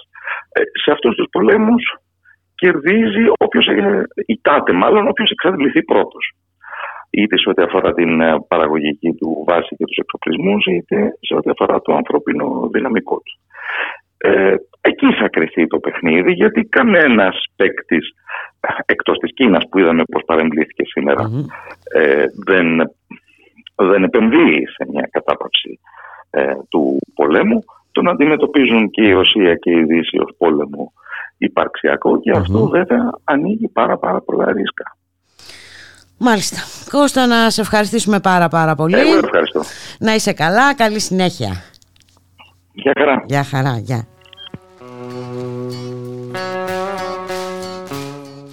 Πριν σας αποχαιρετήσουμε, να σας πούμε ότι σήμερα στις έξι και μισή ε, στην πλατεία, έχουμε στην πλατεία Ηρών συγκέντρωση και διαδήλωση έξω από τον αρχαιολογικό χώρο της Ελευσίνας με αφορμή τα εγγένεια από την πρόεδρο της Δημοκρατίας της επανέκθεσης του Μουσείου Ελευσίνας από τα σωματεία εργαζομένων του Υπουργείου Πολιτισμού, που συνεχίζουν τον αγώνα τους κατά του νόμου που μετατρέπει τα πέντε μεγάλα κρατικά μουσεία σε νομικά πρόσωπα δημοσίου δικαίου.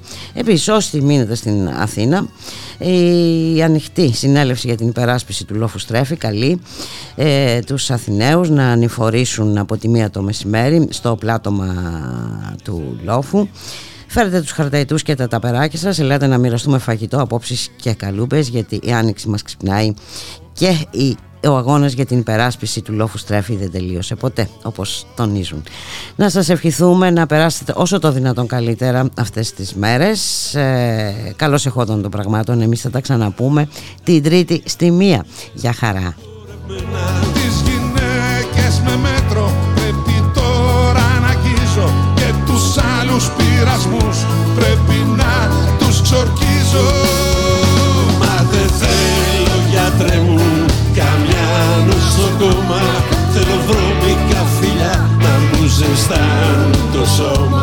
Μα δεν θέλω γιατρέ μου καμιά νοσοκόμα, θέλω βρώμικα φιλιά να μου ζεστάνουν το σώμα.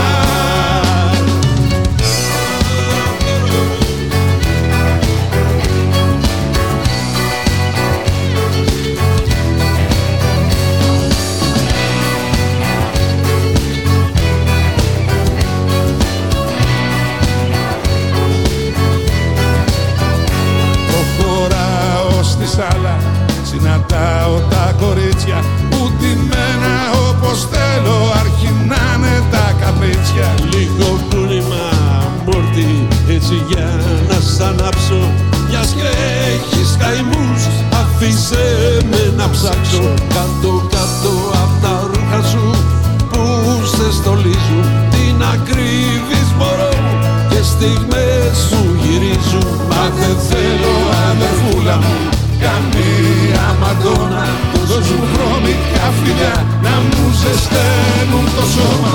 Μα δεν θέλω αδερφούλα μου καμία μαντώνα, τόσο μου βρώμικα φιλιά να μου ζεσταίνουν.